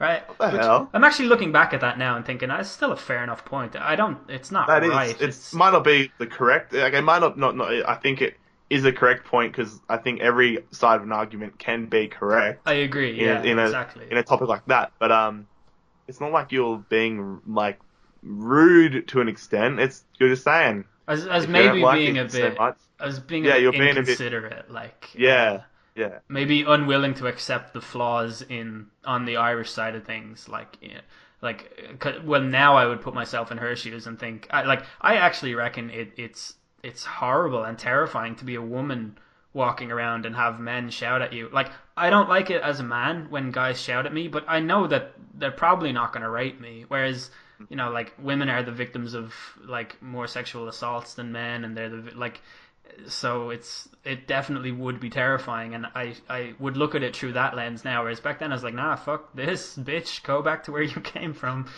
like um it and and that's like just one example of how different I was like people say people call me a feminazi and saying that I have a fucking postmodern PC agenda and all this shit hmm. it's like I actually don't really but even when I victim guilt, yeah, yeah. Well, all that all that white guilt pent up inside of you. yeah, I did. I did read the Guardian a lot to overcome my uh, conservative traits. So maybe it is just white guilt.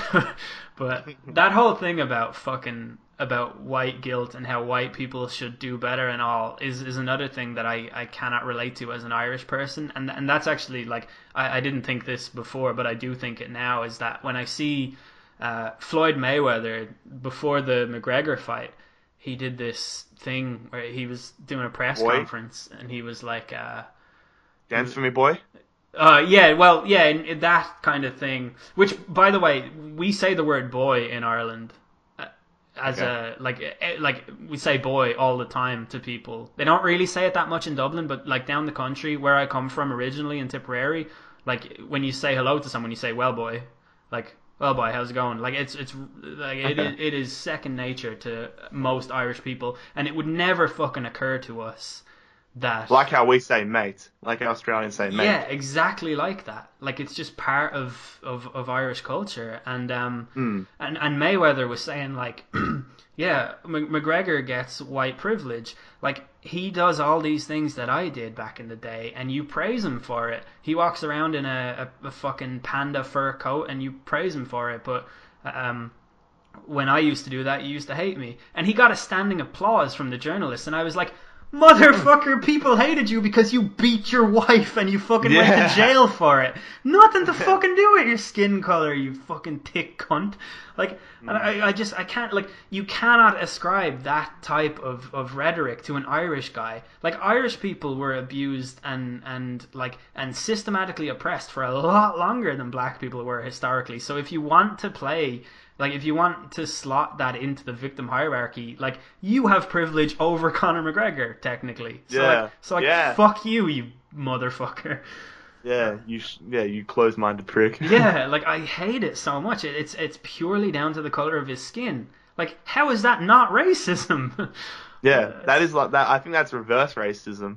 yeah, it is. It's it's yeah, it's it's another form of discrimination. Like it definitely Yeah. definitely is. You're boxing him into a corner. Uh, boxing. That's good good uh good little pun there. But good, good analogy. You're boxing him Good into a corner based purely on the color of his skin and not taking any of his heritage into account, which is the exact same thing that you're arguing against McGregor when you say he said "dance for me, boy." That's tapping into systemic oppression and all. It's like fuck you. I can't fucking deal with all that. And, and I and I am a, a, a fucking proponent of political correctness a lot of the time. The other thing that pisses me off is cultural appropriation. Have you seen the the latest thing about Kim Kardashian? She she posted a picture. Oh, with the braids. Yeah, so she had braids and she said Bo Derek. And Yeah. people are like, "Oh, she picked a white person who wore braids. That's fucking cultural appropriation." It's like, "Motherfucker, please, it's cultural appreciation." Like it's Kim Kardashian. Do you not know who Kim Kardashian is? It's inspiration. Yeah. She's come out and said that like I've never heard of that woman that like the Bo Derek, but she's come out and said that she saw a photo of Bo Derek and she liked the hair and Mhm. she thought, let me try it. That's Yeah. inspiration. That's no, like I don't see any malicious behavior in that. I just see someone liked it and gave it a go. How do you get from a woman styling her hair based off of another woman to she is systemically oppressing black people and I'm offended? Like, I you feel know- like people are just looking for a reason, but yeah, absolutely. Like Kim Kardashian has more black kids than like half the people who were offended. It's like, good point. like seriously, have a fuck off with yourself.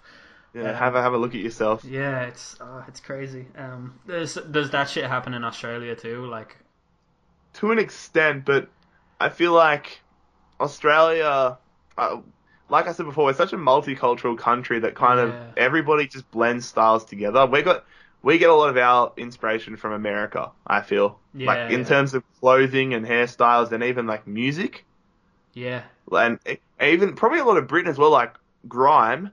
Outside of Britain and like all those like the surrounding countries, Australia's like the second biggest market. that's interesting. Like last week, this time last week, I saw. Do you know Wiley? yeah, I do. Yeah. I, I was watching Wiley live this time last week. Um, last year I saw AJ Tracey, Stormzy, JME. Like Holy they all come out here. Wow.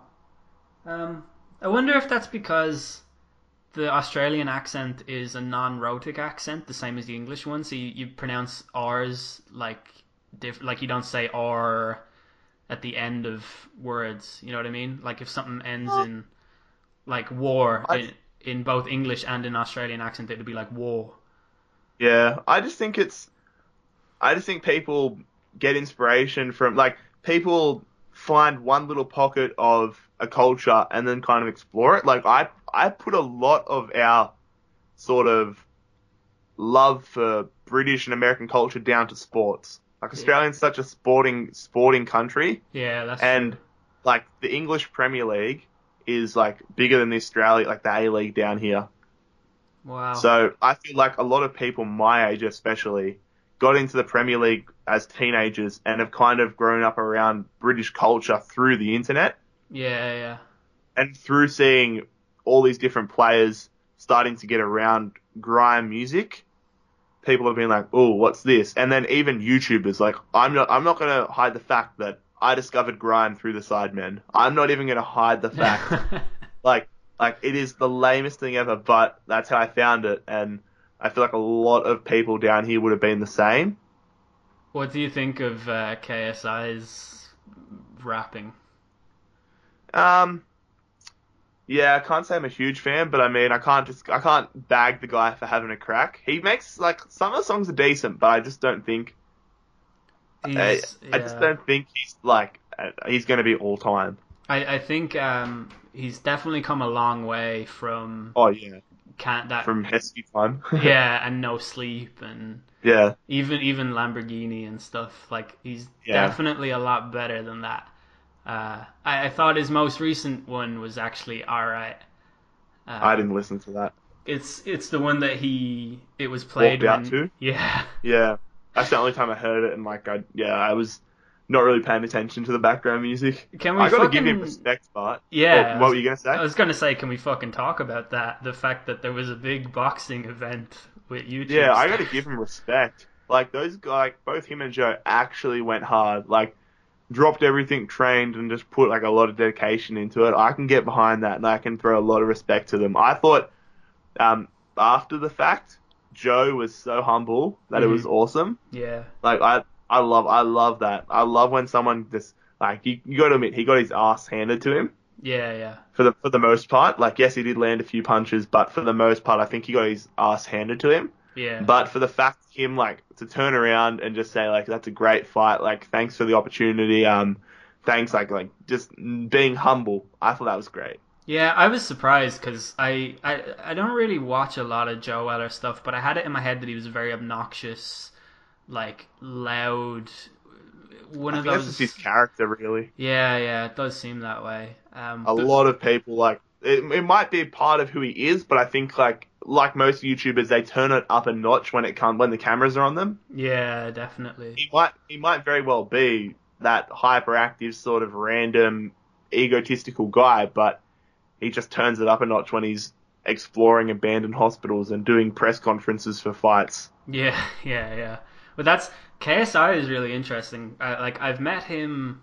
I think I've only met him once, but he is exactly like that in real life. Like he's he's, Really? he's loud and bashful and stuff. But there's also this weird kind of like I I don't really like people who are like that. I find it to be really really off putting. Um, but with KSI, I don't know. It was real.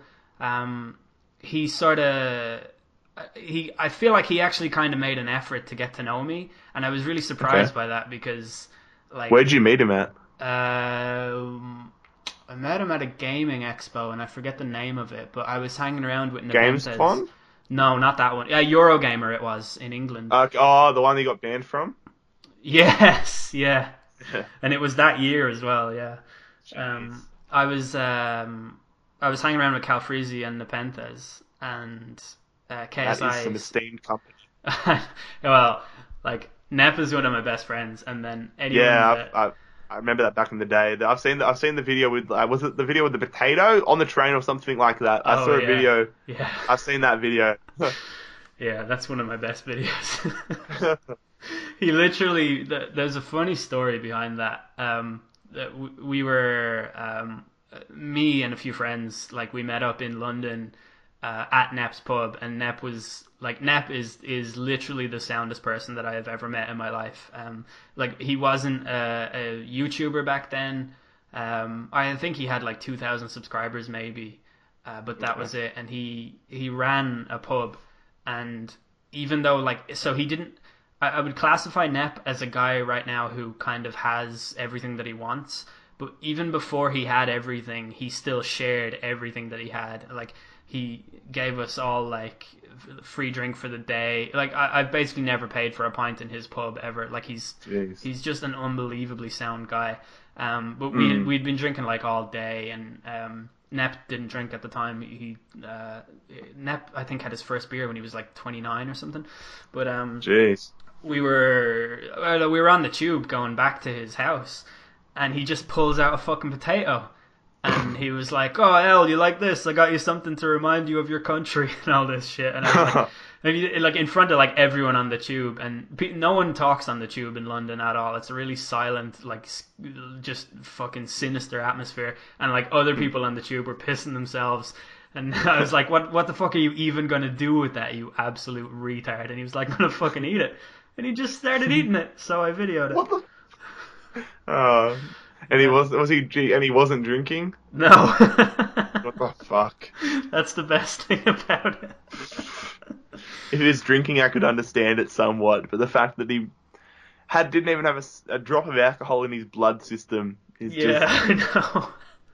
is just brilliant. Yeah, he's he is. I don't know. There's something about Nep where it's like I could never tell you what kind of sense of humor he has. Like eh, eh, you know, he's not overly sarcastic. He's not overly anything, but he's the funniest person that I've ever known. Like he's just fucking absolutely hilarious. And his humor is just ridiculous, like chaotic stupidity, and it's just hilarious like every single time. But.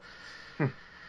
Yeah, eating a potato on a tube definitely takes the biscuit for that. Um, All time. yeah. Actually, Nep used to rap, and he was pretty fucking good at it. Used to rap. Jeez, Yeah. bring that back. Yeah, no, he, he had um, he had this one song that he he didn't have the chorus for yet. He just had the him rapping and the verses, and it was fucking amazing. And like he doesn't have it anymore; it's gone. It, it was it's in the ether. Like nobody knows where it is or whatever. But it was like Damn it. yeah, really fucking sad. But it was really good. do you have any things like of you that you want to find but you just can't find them? Because I've got like one thing when I was when I was growing up, I um used to wake up before school. Like I've always been an early riser, but I always used to wake up before school early in the mornings and go on radio, like listen to the radio and try to enter all the competitions. Yeah, yeah. And um, when I was ten, I won this contest to interview. I'm I'm I'm very hopeful. And if you don't know who this is, I'll be very disappointed because a surprising amount of people don't know who this is. But Jerry Seinfeld. Yes, I know Jerry Seinfeld. Okay, you'd be surprised at the amount of people that say who. Yeah, I, I- like your audience is very young, but No, not my like, audience. Like people I know in real life, Jesus. Yeah, like I same mean, age as me. He is a cultural icon. Uh, Yeah, exactly. Seinfeld's like all time. That I mean, that's like not. That's worse than not knowing who Chandler Bing is. Oh, from Friends. Yeah, like Okay, it took me a while because I didn't watch Friends growing up. yeah, but and and you even still know who he is, right? I Yeah, never I never I watched definitely was. Seinfeld, but I still fucking know who Jerry Seinfeld is. Yeah. But um, anyways, when I was ten, I won a contest to interview Jerry Seinfeld on like the red carpet of um. Remember the the the, the great meme it is now, but the B the B movie. Yeah, yeah, yeah. Yeah, when he um released that, he he had like a red carpet premiere in Sydney, and I won the contest to like full dress up as a mini Jerry Seinfeld and interview him on radio. Fucking. And I remember there was there was always a video of it, but I remember watching it like after it went up on the website in like 2007, and I have not been able to find it since. Like I've been looking for it for like 10 years and have not been able to find it. Shit. And I've like so literally there's no evidence that I ever ever interviewed Jerry Seinfeld. Like my mum was couldn't get across to it. She was on the other side of the road and it was so packed she couldn't get any photos. Um, like nobody like this is when iPhones weren't really a thing. Um, there's literally no evidence besides my memory that I interviewed Jerry Seinfeld, and it devastates me. Do you ever wonder if it actually happened at all? it's just a figment of my imagination. Yeah. No, I I know it happened because when I went to the radio stations before, like to get all dressed up and stuff, they said to me like I was getting changed in like a CD room, and they said to me, if you see any CDs you like, you can take them. Whoa. And I remember that was when um Kanye West graduation had just come out, Ah, sick. Yeah. And I took that CD, and I like that, and I still have that CD, so I'm like, I know it definitely happened. That's fucking awesome. Mm. Um, have, have you reached out to the radio station at all? Ah, I haven't, but uh, You should. I bet you they have it archived somewhere. yeah. They Hopefully one be- day. Like I Hopefully was, one day I'm get to get um interviewed in there, and I'll just say when I'm in there. Yeah. Find it for me. or just just check how many Twitter followers they have, and the moment you get more than them, you probably have more than them now. But whenever that happens, just tweet them, be like, "Yo, I want this," and they'll be like, "Oh hell yeah!" I'm gonna see how many they have. They probably have a lot more than me. They're a pretty well-known radio station. Uh, are they like a, Um, a national one? yeah, they got so many more than me. They got 87,000 Twitter followers. Ah, right, right. Yeah. Well, you will get there eventually. Fingers crossed, man. Fingers crossed. Um, what was I going to say? They, they um, there was this weird period in 2010 when I was living in Scotland and uh, fucking I don't know Channel Five or somewhere in the UK broadcasted these five classic episodes of Home and Away, and like they were in like full HD and all, and uh, I. I, I watched them obviously because Home and Away is the greatest TV show ever constructed by anyone. Um, but I was There's I no was- debate. Yeah, exactly. Yeah, I was talking to my friend about it the other day, or not the other day, the other month or something. Um, and he's he's also a huge Home and Away fan, and we regularly talk about Home and Away back in the day. Uh, kind of ironically, but also just kind of like because we did genuinely like it. Enjoy it, yeah. Um, and he tried contacting like because so we know that there's archive footage of it and that it exists because Channel Five broadcasted it. So like we know that it's there, and uh, so my friend he tried fucking contacting everybody involved with Home and Away. He tried tried contacting Seven. Like there is no fucking way to contact Seven, the company that produce it. Like. It, I the- go to their front offices for you. oh really? Oh my god! They're in Sydney. You have to actually do this. My friend will never forgive you if you don't. Yeah, um, like there's no, like you can't send them they don't accept fucking letters they don't accept anything they don't answer their tweets like they, they haven't tweeted anything to a person since their twitter account has been like in and it, like we were like we will pay for this footage like They're probably overrun by desperate Irish home and away fans. yeah. yeah it's actually crazy how many irish home and away fans exist though like you would not believe um, like, there's no like demographic barrier to it. Like, there are 40 year old men in Ireland who know what's up with home and away. That's just weird to think. That's weird to think that like a show because there's no shows from Britain really that have transcended Australian culture like that. Like I can't think like I know of EastEnders and all that, but they don't get airtime over here. yeah, yeah, it's And really I would like weird. I, I would think that EastEnders would be kind of like Britain's answer to Home and Away or Britain's comparison to Home and Away. It definitely is, yeah. That or Coronation Street, like either. yeah, I've heard of that as well, but like it doesn't get doesn't get much airtime here. Yeah, it's crazy. There's there's a really like interesting link between Ireland and Australia culturally. Um, it just like I don't know, it's it's rooted somewhere in the olden days. Um, it's like particularly the countrysides. But like you know, every like couple of years, the AFL players come over to Ireland. yeah, for the else- international rules. Yeah, yeah, or else we go there. I, I've been to that a couple of times in Dublin. Like it's, it's, it's. It's a weird cool. sport. It's really weird, yeah. It, but it's it's Mm. really like they they combine the rules of both Gaelic Yeah. football and AFL. Like that's super fucking interesting. That like and, and Yeah. like why do they like what? It's it's Ireland and Australia. Like it's our thing. It's just a thing that we Mm. do. Like it's so. I don't know. Just that link is is really like interesting to me, and it's so it's just a um, weird link. It's such an it's such an um just a link you wouldn't expect. Yeah, exactly. And it's it's consistent. It, like it, it's a thing that they do, and, and like loads of Australian people come over for that as well, Mm. which is mad. Like I, I, I, I wouldn't even fucking go. I wouldn't even get the bus into town to go watch a Gaelic match. Never mind fly across twenty eight hours The across world. the world. Yeah. Um, It's kind of weird how like far away we are from everything. Like realistically, Yeah, I always think that about it. Like, because I always say, um, I always like in, uh, say, whatever's in the zeitgeist for people in the West. I always say in the West, but it's not actually the West because Australia is very, south. yeah, but it's like very like British imperial. Uh, Oh, yeah. Kind of like it's very like Australia can be lumped in with America and Britain and all the rest Mm, of well, that us. just comes down to the first fleet, really, yeah, it does. Yeah, yeah. There's a and our actual beginnings. yeah, there's a long history there, of course, but um, Oh, don't worry, I did 13 years of school learning about it every single year. Bro, it's the most repetitive, just nailed down shit that you learn at school. really? Do they teach it from a fuck the Brits perspective? I think they, not to an extent, like, I didn't know how bad Captain Cook was hmm until, like, I did my own research in high school and could, like, think for myself. Because, like, growing up, they kind of made it out to be like he was some great adventurer.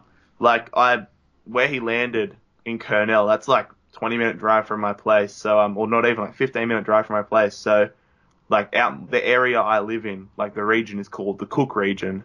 hmm So like I was brought up thinking that Captain Cook was like this like hectic adventurer that just like conquered lands and like was just a good guy. And then you find out that he like was a rapist and was like a murderer Yeah. and um like did all this just barbaric shit and you're like, yeah, true. yeah.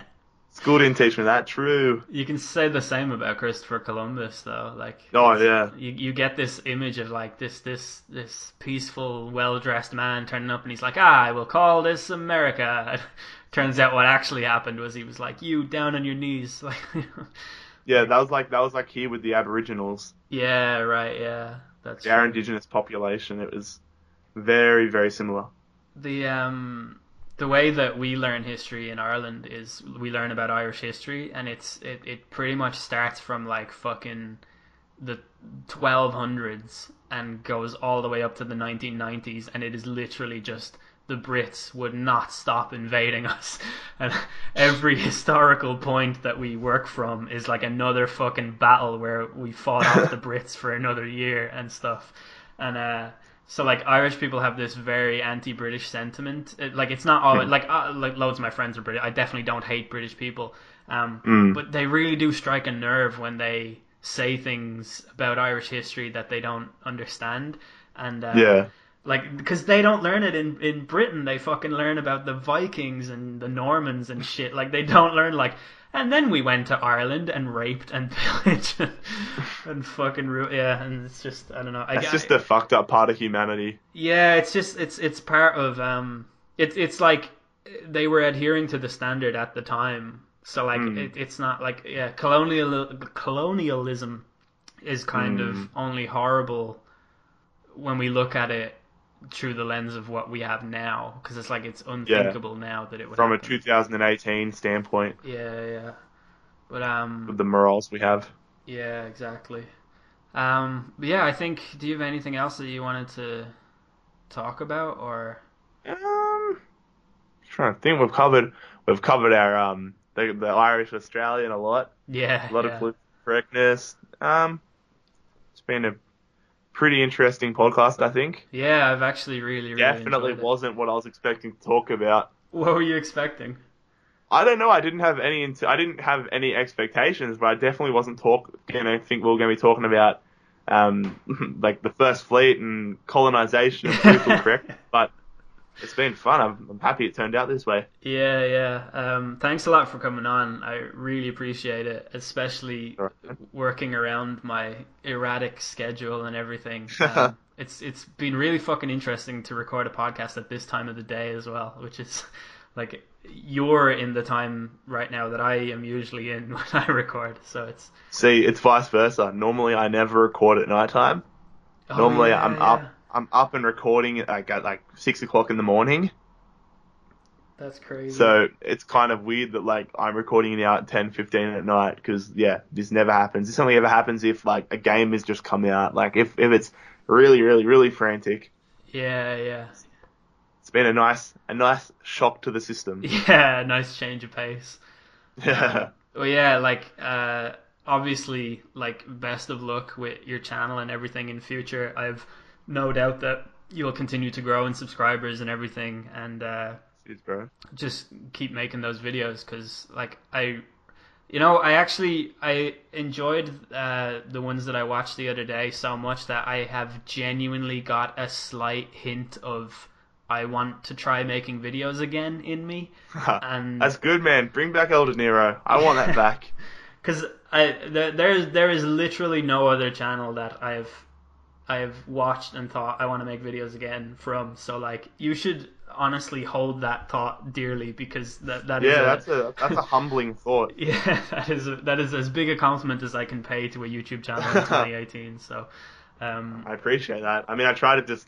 I've always kind of been that way growing up, just wanting to tell a story and make shit that, like, I make shit that I think I would want to watch yeah yeah There's- instead of like making stuff to cater to an audience. I'm like, like all the series I've done where I've been a bit creative, it's been like, what do I like in football? What do I like in sports? What do I like in stories? And it's that's why the rebuild story, the rebuild series came because I was like, I want to make a movie every day, like every single video, I want to make a, a movie, and that's literally what I'm doing, like start to end yeah of an entire mode, putting like three months of content into two hours an hour.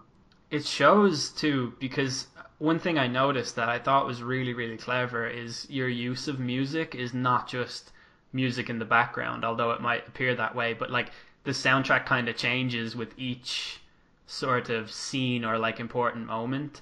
Uh, Yeah, I try to split it up and kind of keep people on fresh and on their toes and yeah. set the scene really. And it's it's really it's it's actually not um, passive music. It's like kind of aggressive hip hop. Like it goes along Yeah. with what you're saying. Like it works really really fucking well. But that was one of the things that I actually took away from it was that I I have never used music that effectively in any video that I've made, and it's like I I looked I I just I cast a completely different eye on the way videos are made now as a result of that. Like that's something that Oh, I, I- if I ever make videos again, like I'm gonna have to fucking do something like that because it's just really effective use of music. I think.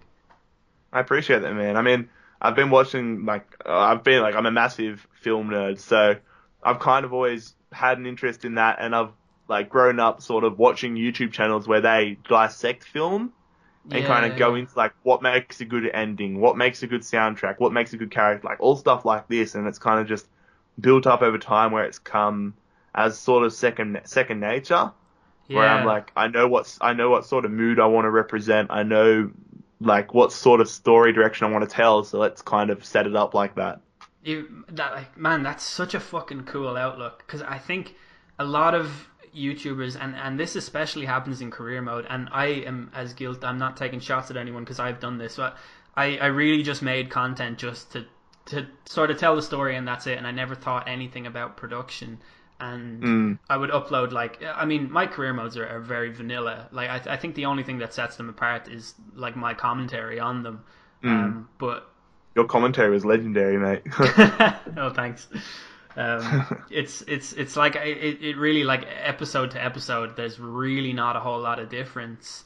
Um, but everything that I did put in, I did it from the perspective of trying to tell a story in some way. Um, I, I think I did it most effectively in my Tottenham uh, career mode, which was only like a few episodes, but I, I did like really good sort of production on that.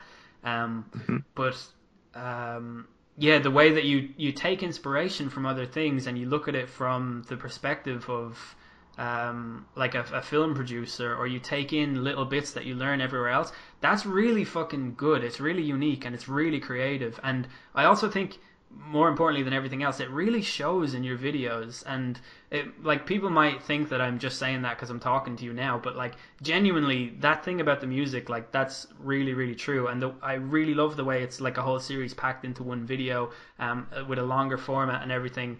Um, the way you're doing that and the way you're taking that inspiration, like that's really organic and natural, and like that's really good, and it really shows. So like, definitely keep doing that, and don't don't try and or don't like fall into monotony or anything. Obviously, you're not gonna because you're clearly a lot more disciplined at this than I ever was. but um, I mean, it can get hard sometimes. Sometimes you just don't want to, just don't want to sit down and play FIFA. Just yeah, don't want to sit down and what like go on career mode sometimes. But yeah, got to push through it sometimes and think about think about the grand scheme of things. Yeah, but I- I really appreciate the kind words. Like that means a lot coming from someone that I looked up to as a growing YouTuber. Yeah, I'll never. That will never not be weird to me because like it's uh, it's just odd. It was so fucking long ago and everything like that. Yeah. Um, I've been around the community for a while. Like I find it so weird. Like like number one, I'm on a podcast with El De Niro, but like number two, I've like guys that I grew up watching, like MGH, like Doc Landers, like Charney, like I, they all follow me on Twitter. We all talk to each other. Yeah, yeah. Like that shit is just so weird. Like I remember when like I, I can still remember sitting in year nine modern history on the little school issued laptops we got given at the back of it, just like earphones in watching career mode videos from all you guys. And now like when I had like two hundred subscribers and was making dog shit content and now yeah, this is weird. Shit's whack man. yeah, yeah. I, I know what you mean. I still, I still feel like I, like I don't feel like I have 160,000. I still feel like I have 10,000. Yeah, it's really like I have like thirty something thousand. Obviously, like it doesn't matter like the way I look at my channel, but like when I left my channel, I was a fairly big career mode YouTuber. You And- were, yeah.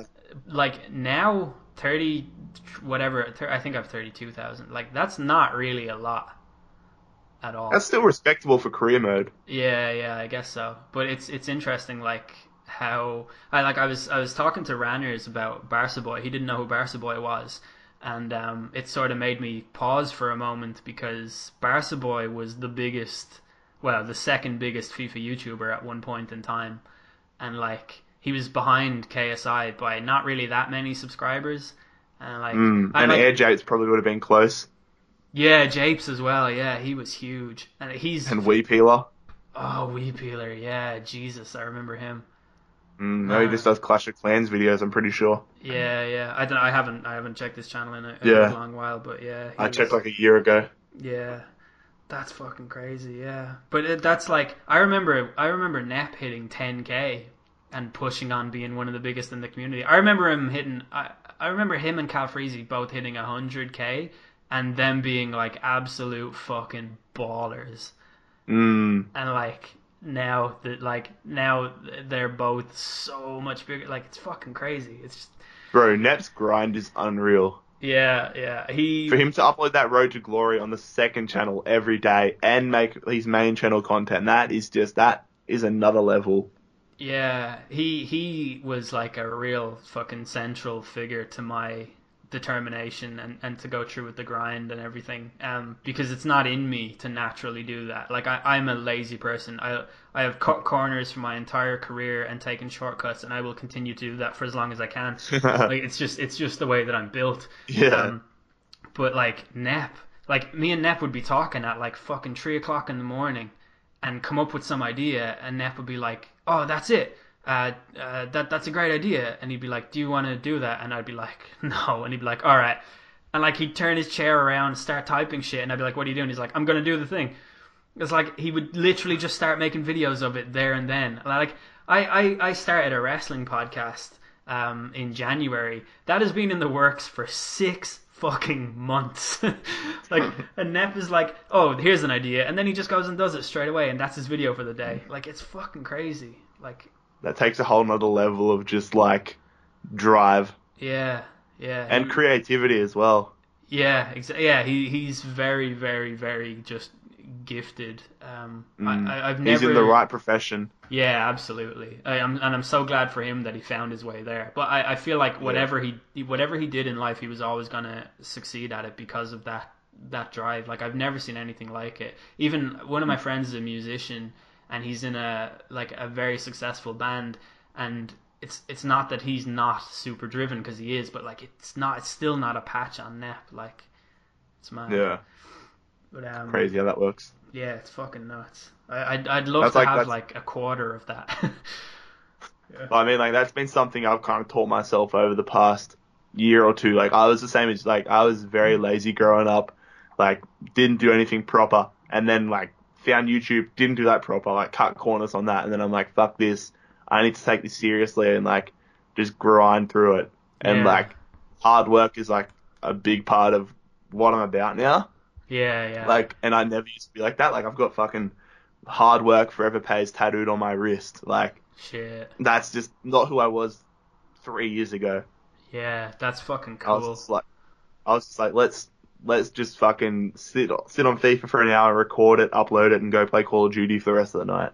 I'd love to be able to rally around a mantra like that, like a central theme of my sort of uh, work. Um, like Docs has the take no days off thing. He's- Yeah, he says that a lot, and like he doesn't. He never fucking takes a day off. Uh, yeah. and Jake Paul, it's every day, bro. I uh yeah, Jake Paul. Yeah, that's a whole thing unto its own. Um I think him and Logan are like brilliant entrepreneurs, yeah. but just shit people. yeah. I Just, ac- like just dog shit human beings. this thing appeared in my fucking Twitter moments, which is where I learn about where I learn about like current topics at the moment and it was Jake Paul and the video was titled Let's Talk About Brother Logan or something. And Yeah. uh, there was just a screenshot of him talking to the microphone and it's just the fucking look of the guy. Like you ever just look at a person and just fucking know full well that you don't like them or what they're about. Like You just want to put one on their chin. yeah, like you can just fucking tell instantly that if you were at a party and this guy walked in, that would be your evening ruined. Like, That's just a sour mood for the rest of the night. and I'll tell you this: I have not watched a fucking second of that guy's content, but I know that I'm right. Yeah, don't. Yeah, you don't have to. You don't have to prove that to yourself because you are right. exactly. Yeah, it's fucking. They're crazy. brilliant at what they do. They're brilliant at what they do in terms of the audience that they're trying to get get towards. Yeah, yeah. But I mean, fuck, they're I not. know. They're not our. Then we're not. We're not their audience. They're not our content. Like our sort of content creator. Yeah, exactly. Yeah. Um, here, tell me this before you go. Uh, you won YouTuber of the Year with Red Bull. Yeah, I, that was weird. Eh? What what's that about? What is that? I have no idea. I woke up. Oh, when did it? I woke up like sometime in December and like had a tweet from from like some guy that worked for Red Bull saying that I'd been nominated for it because I the night before, just before I was going to bed, I got a notification that some guy that worked at Red Bull followed me Mhm. on Twitter. Was it Tom East? And I was like, yeah, yeah, he needs to. Yeah. Uh, in his little thing, he's spelled the word mention with two eyes, so uh, that's good. slack. But um, yeah, I saw him follow me on Twitter. I'm like, oh, okay, that's cool. Like maybe he's gonna, maybe he's just followed me for the sake of it, or maybe like I don't know. But um, the next morning I woke up and saw that I'd been tagged in it, and there was so many bigger YouTubers than me on it, and I was like, oh yeah, sick. Like this is gonna go nowhere. And then I was like eighth for the longest time. There was people like a thousand votes ahead of me, and I'm like, oh, what the hell? Let's just put something before the start of a video. Yeah, And then I like woke up the next morning, I was like top of the list, that's And then- crazy. and it was me and this other person, KittyKatGaming, who I'd never heard of, um, like neck and neck at the top, like three thousand votes ahead for the longest time, and then she pulled she pulled out in front of me, and there was like one day left, and she was like a thousand ahead of me with like six hours to go. So I'm like, fuck it, I'm uploading a video tonight. Let's just give it another little mention, thinking that I I want to make it like respectable. Yeah. And I woke up next morning my phone had just like blown up. Like it was, I'd won it by like 400 votes and, or something. And I'm like, like, fuck, okay, sick. And, um, like it's a good title to have, but literally nothing's come from it, which They- I'm disappointed about. They didn't even Yeah, give you like, like- a crate of Red Bull or anything. Nah, I was like, I was like, I was thinking if I can get like a six pack of Red Bull, I'll be satisfied. yeah. literally, they haven't contacted me. They you posted set the your article. expectations so low and you were still I- disappointed. yeah, I literally had no expectations and I was still disappointed. if they make me, if they get me a slice of toast, this will have been worth it. But they couldn't even fucking do that. Couldn't even send me a piece of toast. Jesus. I've looked at uh, I, I just checked Kitty Cat Gaming's channel. She's got 340,000 subscribers as well. I think she was like verified on Twitter as well. And oh shit, the funniest thing was because um like I just had a suss out of her Twitter when I saw that it was her and I neck and neck, and she had been plugging it big time on No Twitter. way. And then when I won, I went back and checked her profile. She deleted everything. oh my god. She deleted every single one of those tweets, and I was just like, all right, you do you. Oh, that's so Didn't funny. even make didn't even make like a mention of that she was like didn't even hint that she was involved in it. And like I tweeted at her, I said like, um, bad luck, um, like congratulations for being nominated, best of luck with your channel. And she like didn't respond. Oh my god. Not even a not even a like. I was like, all right, you do you. oh my god, that is horribly bitter. Mm. Oh, what what would she even? Oh, Jesus Christ, that is. I'm cringing for her. yeah, it was quite a quite a good laugh. I had quite a quite a laugh at that. I'm like, okay, you, fair enough. Man, you should have. Uh, you should have. What you should have done. Obviously, you wouldn't have known that she was going to ignore you. But what you should have done was taken a picture of you holding a can of Red Bull and tweeted at her and said like, "Oh, better look next time" or something. so it looks like you've won a load of Red Bull or something. like Yeah, that. and Photoshop like the Red Bull, like you know those Red Bull girls that yeah, come around. yeah. Photoshop them in the background and act like they rocked up to my house. And they're like, free Red Bull car and shit. yeah, yeah. I'm going to Monaco to hang out with Daniel Ricciardo next week and all this shit. This has really made my career. I'm so happy. Thank you, Red Bull. it's life changing experience.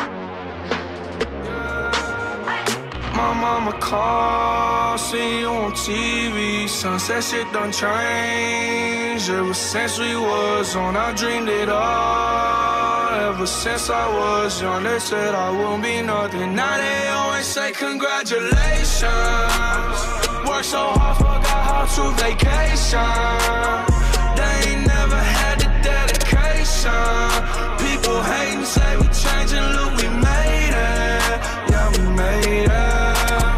They was never friendly. So there you have it, folks. It turns out it was Captain Cook all along. I really hope you guys enjoyed listening to that episode. The song closing us out is Congratulations by Post Malone. Don't really know why, it just seemed adequate. And uh, I am thinking about asking a SoundCloud rapper to come on the show to talk to because I think that, that would be pretty interesting as well.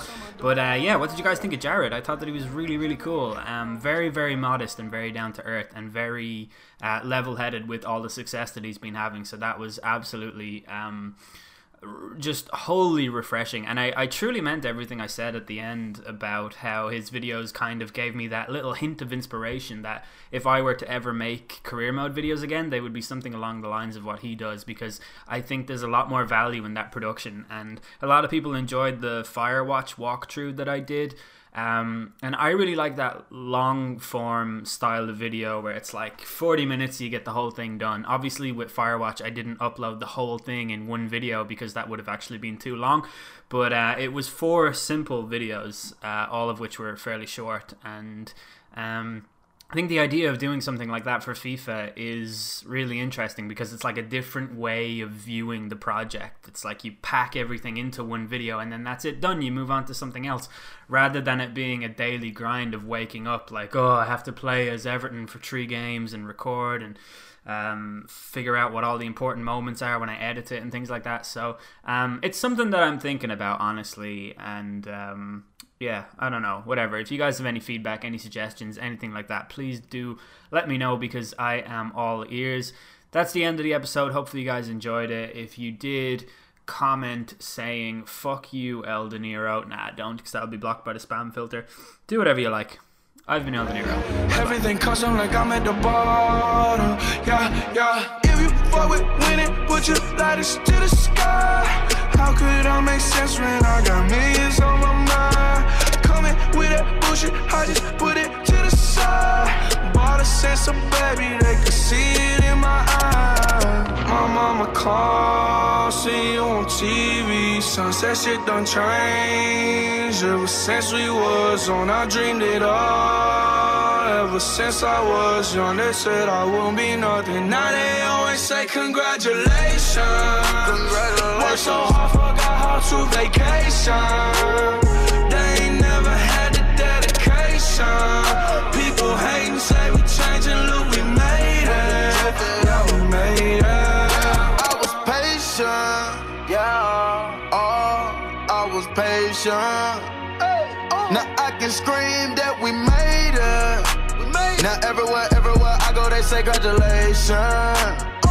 Young nigga, young nigga, graduation. I pick up the rock and I ball, baby. I'm looking for someone to call, baby. But right now I got a situation.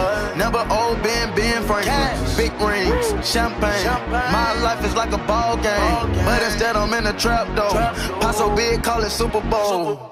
Super Bowl, call the hoes. Get in the rolls. Top flow lifestyle. Huncho and post. Malone. I got a play on my phone. You know what I'm on. Huncho who did it is gone. My mama called, see you on TV. Sunset shit done changed. Ever since we was on, I dreamed it all. Ever since I was young, they said I wouldn't be nothing. Now they always say congratulations. Worked so hard, forgot how to vacation. They ain't never had the dedication say we changing, look, we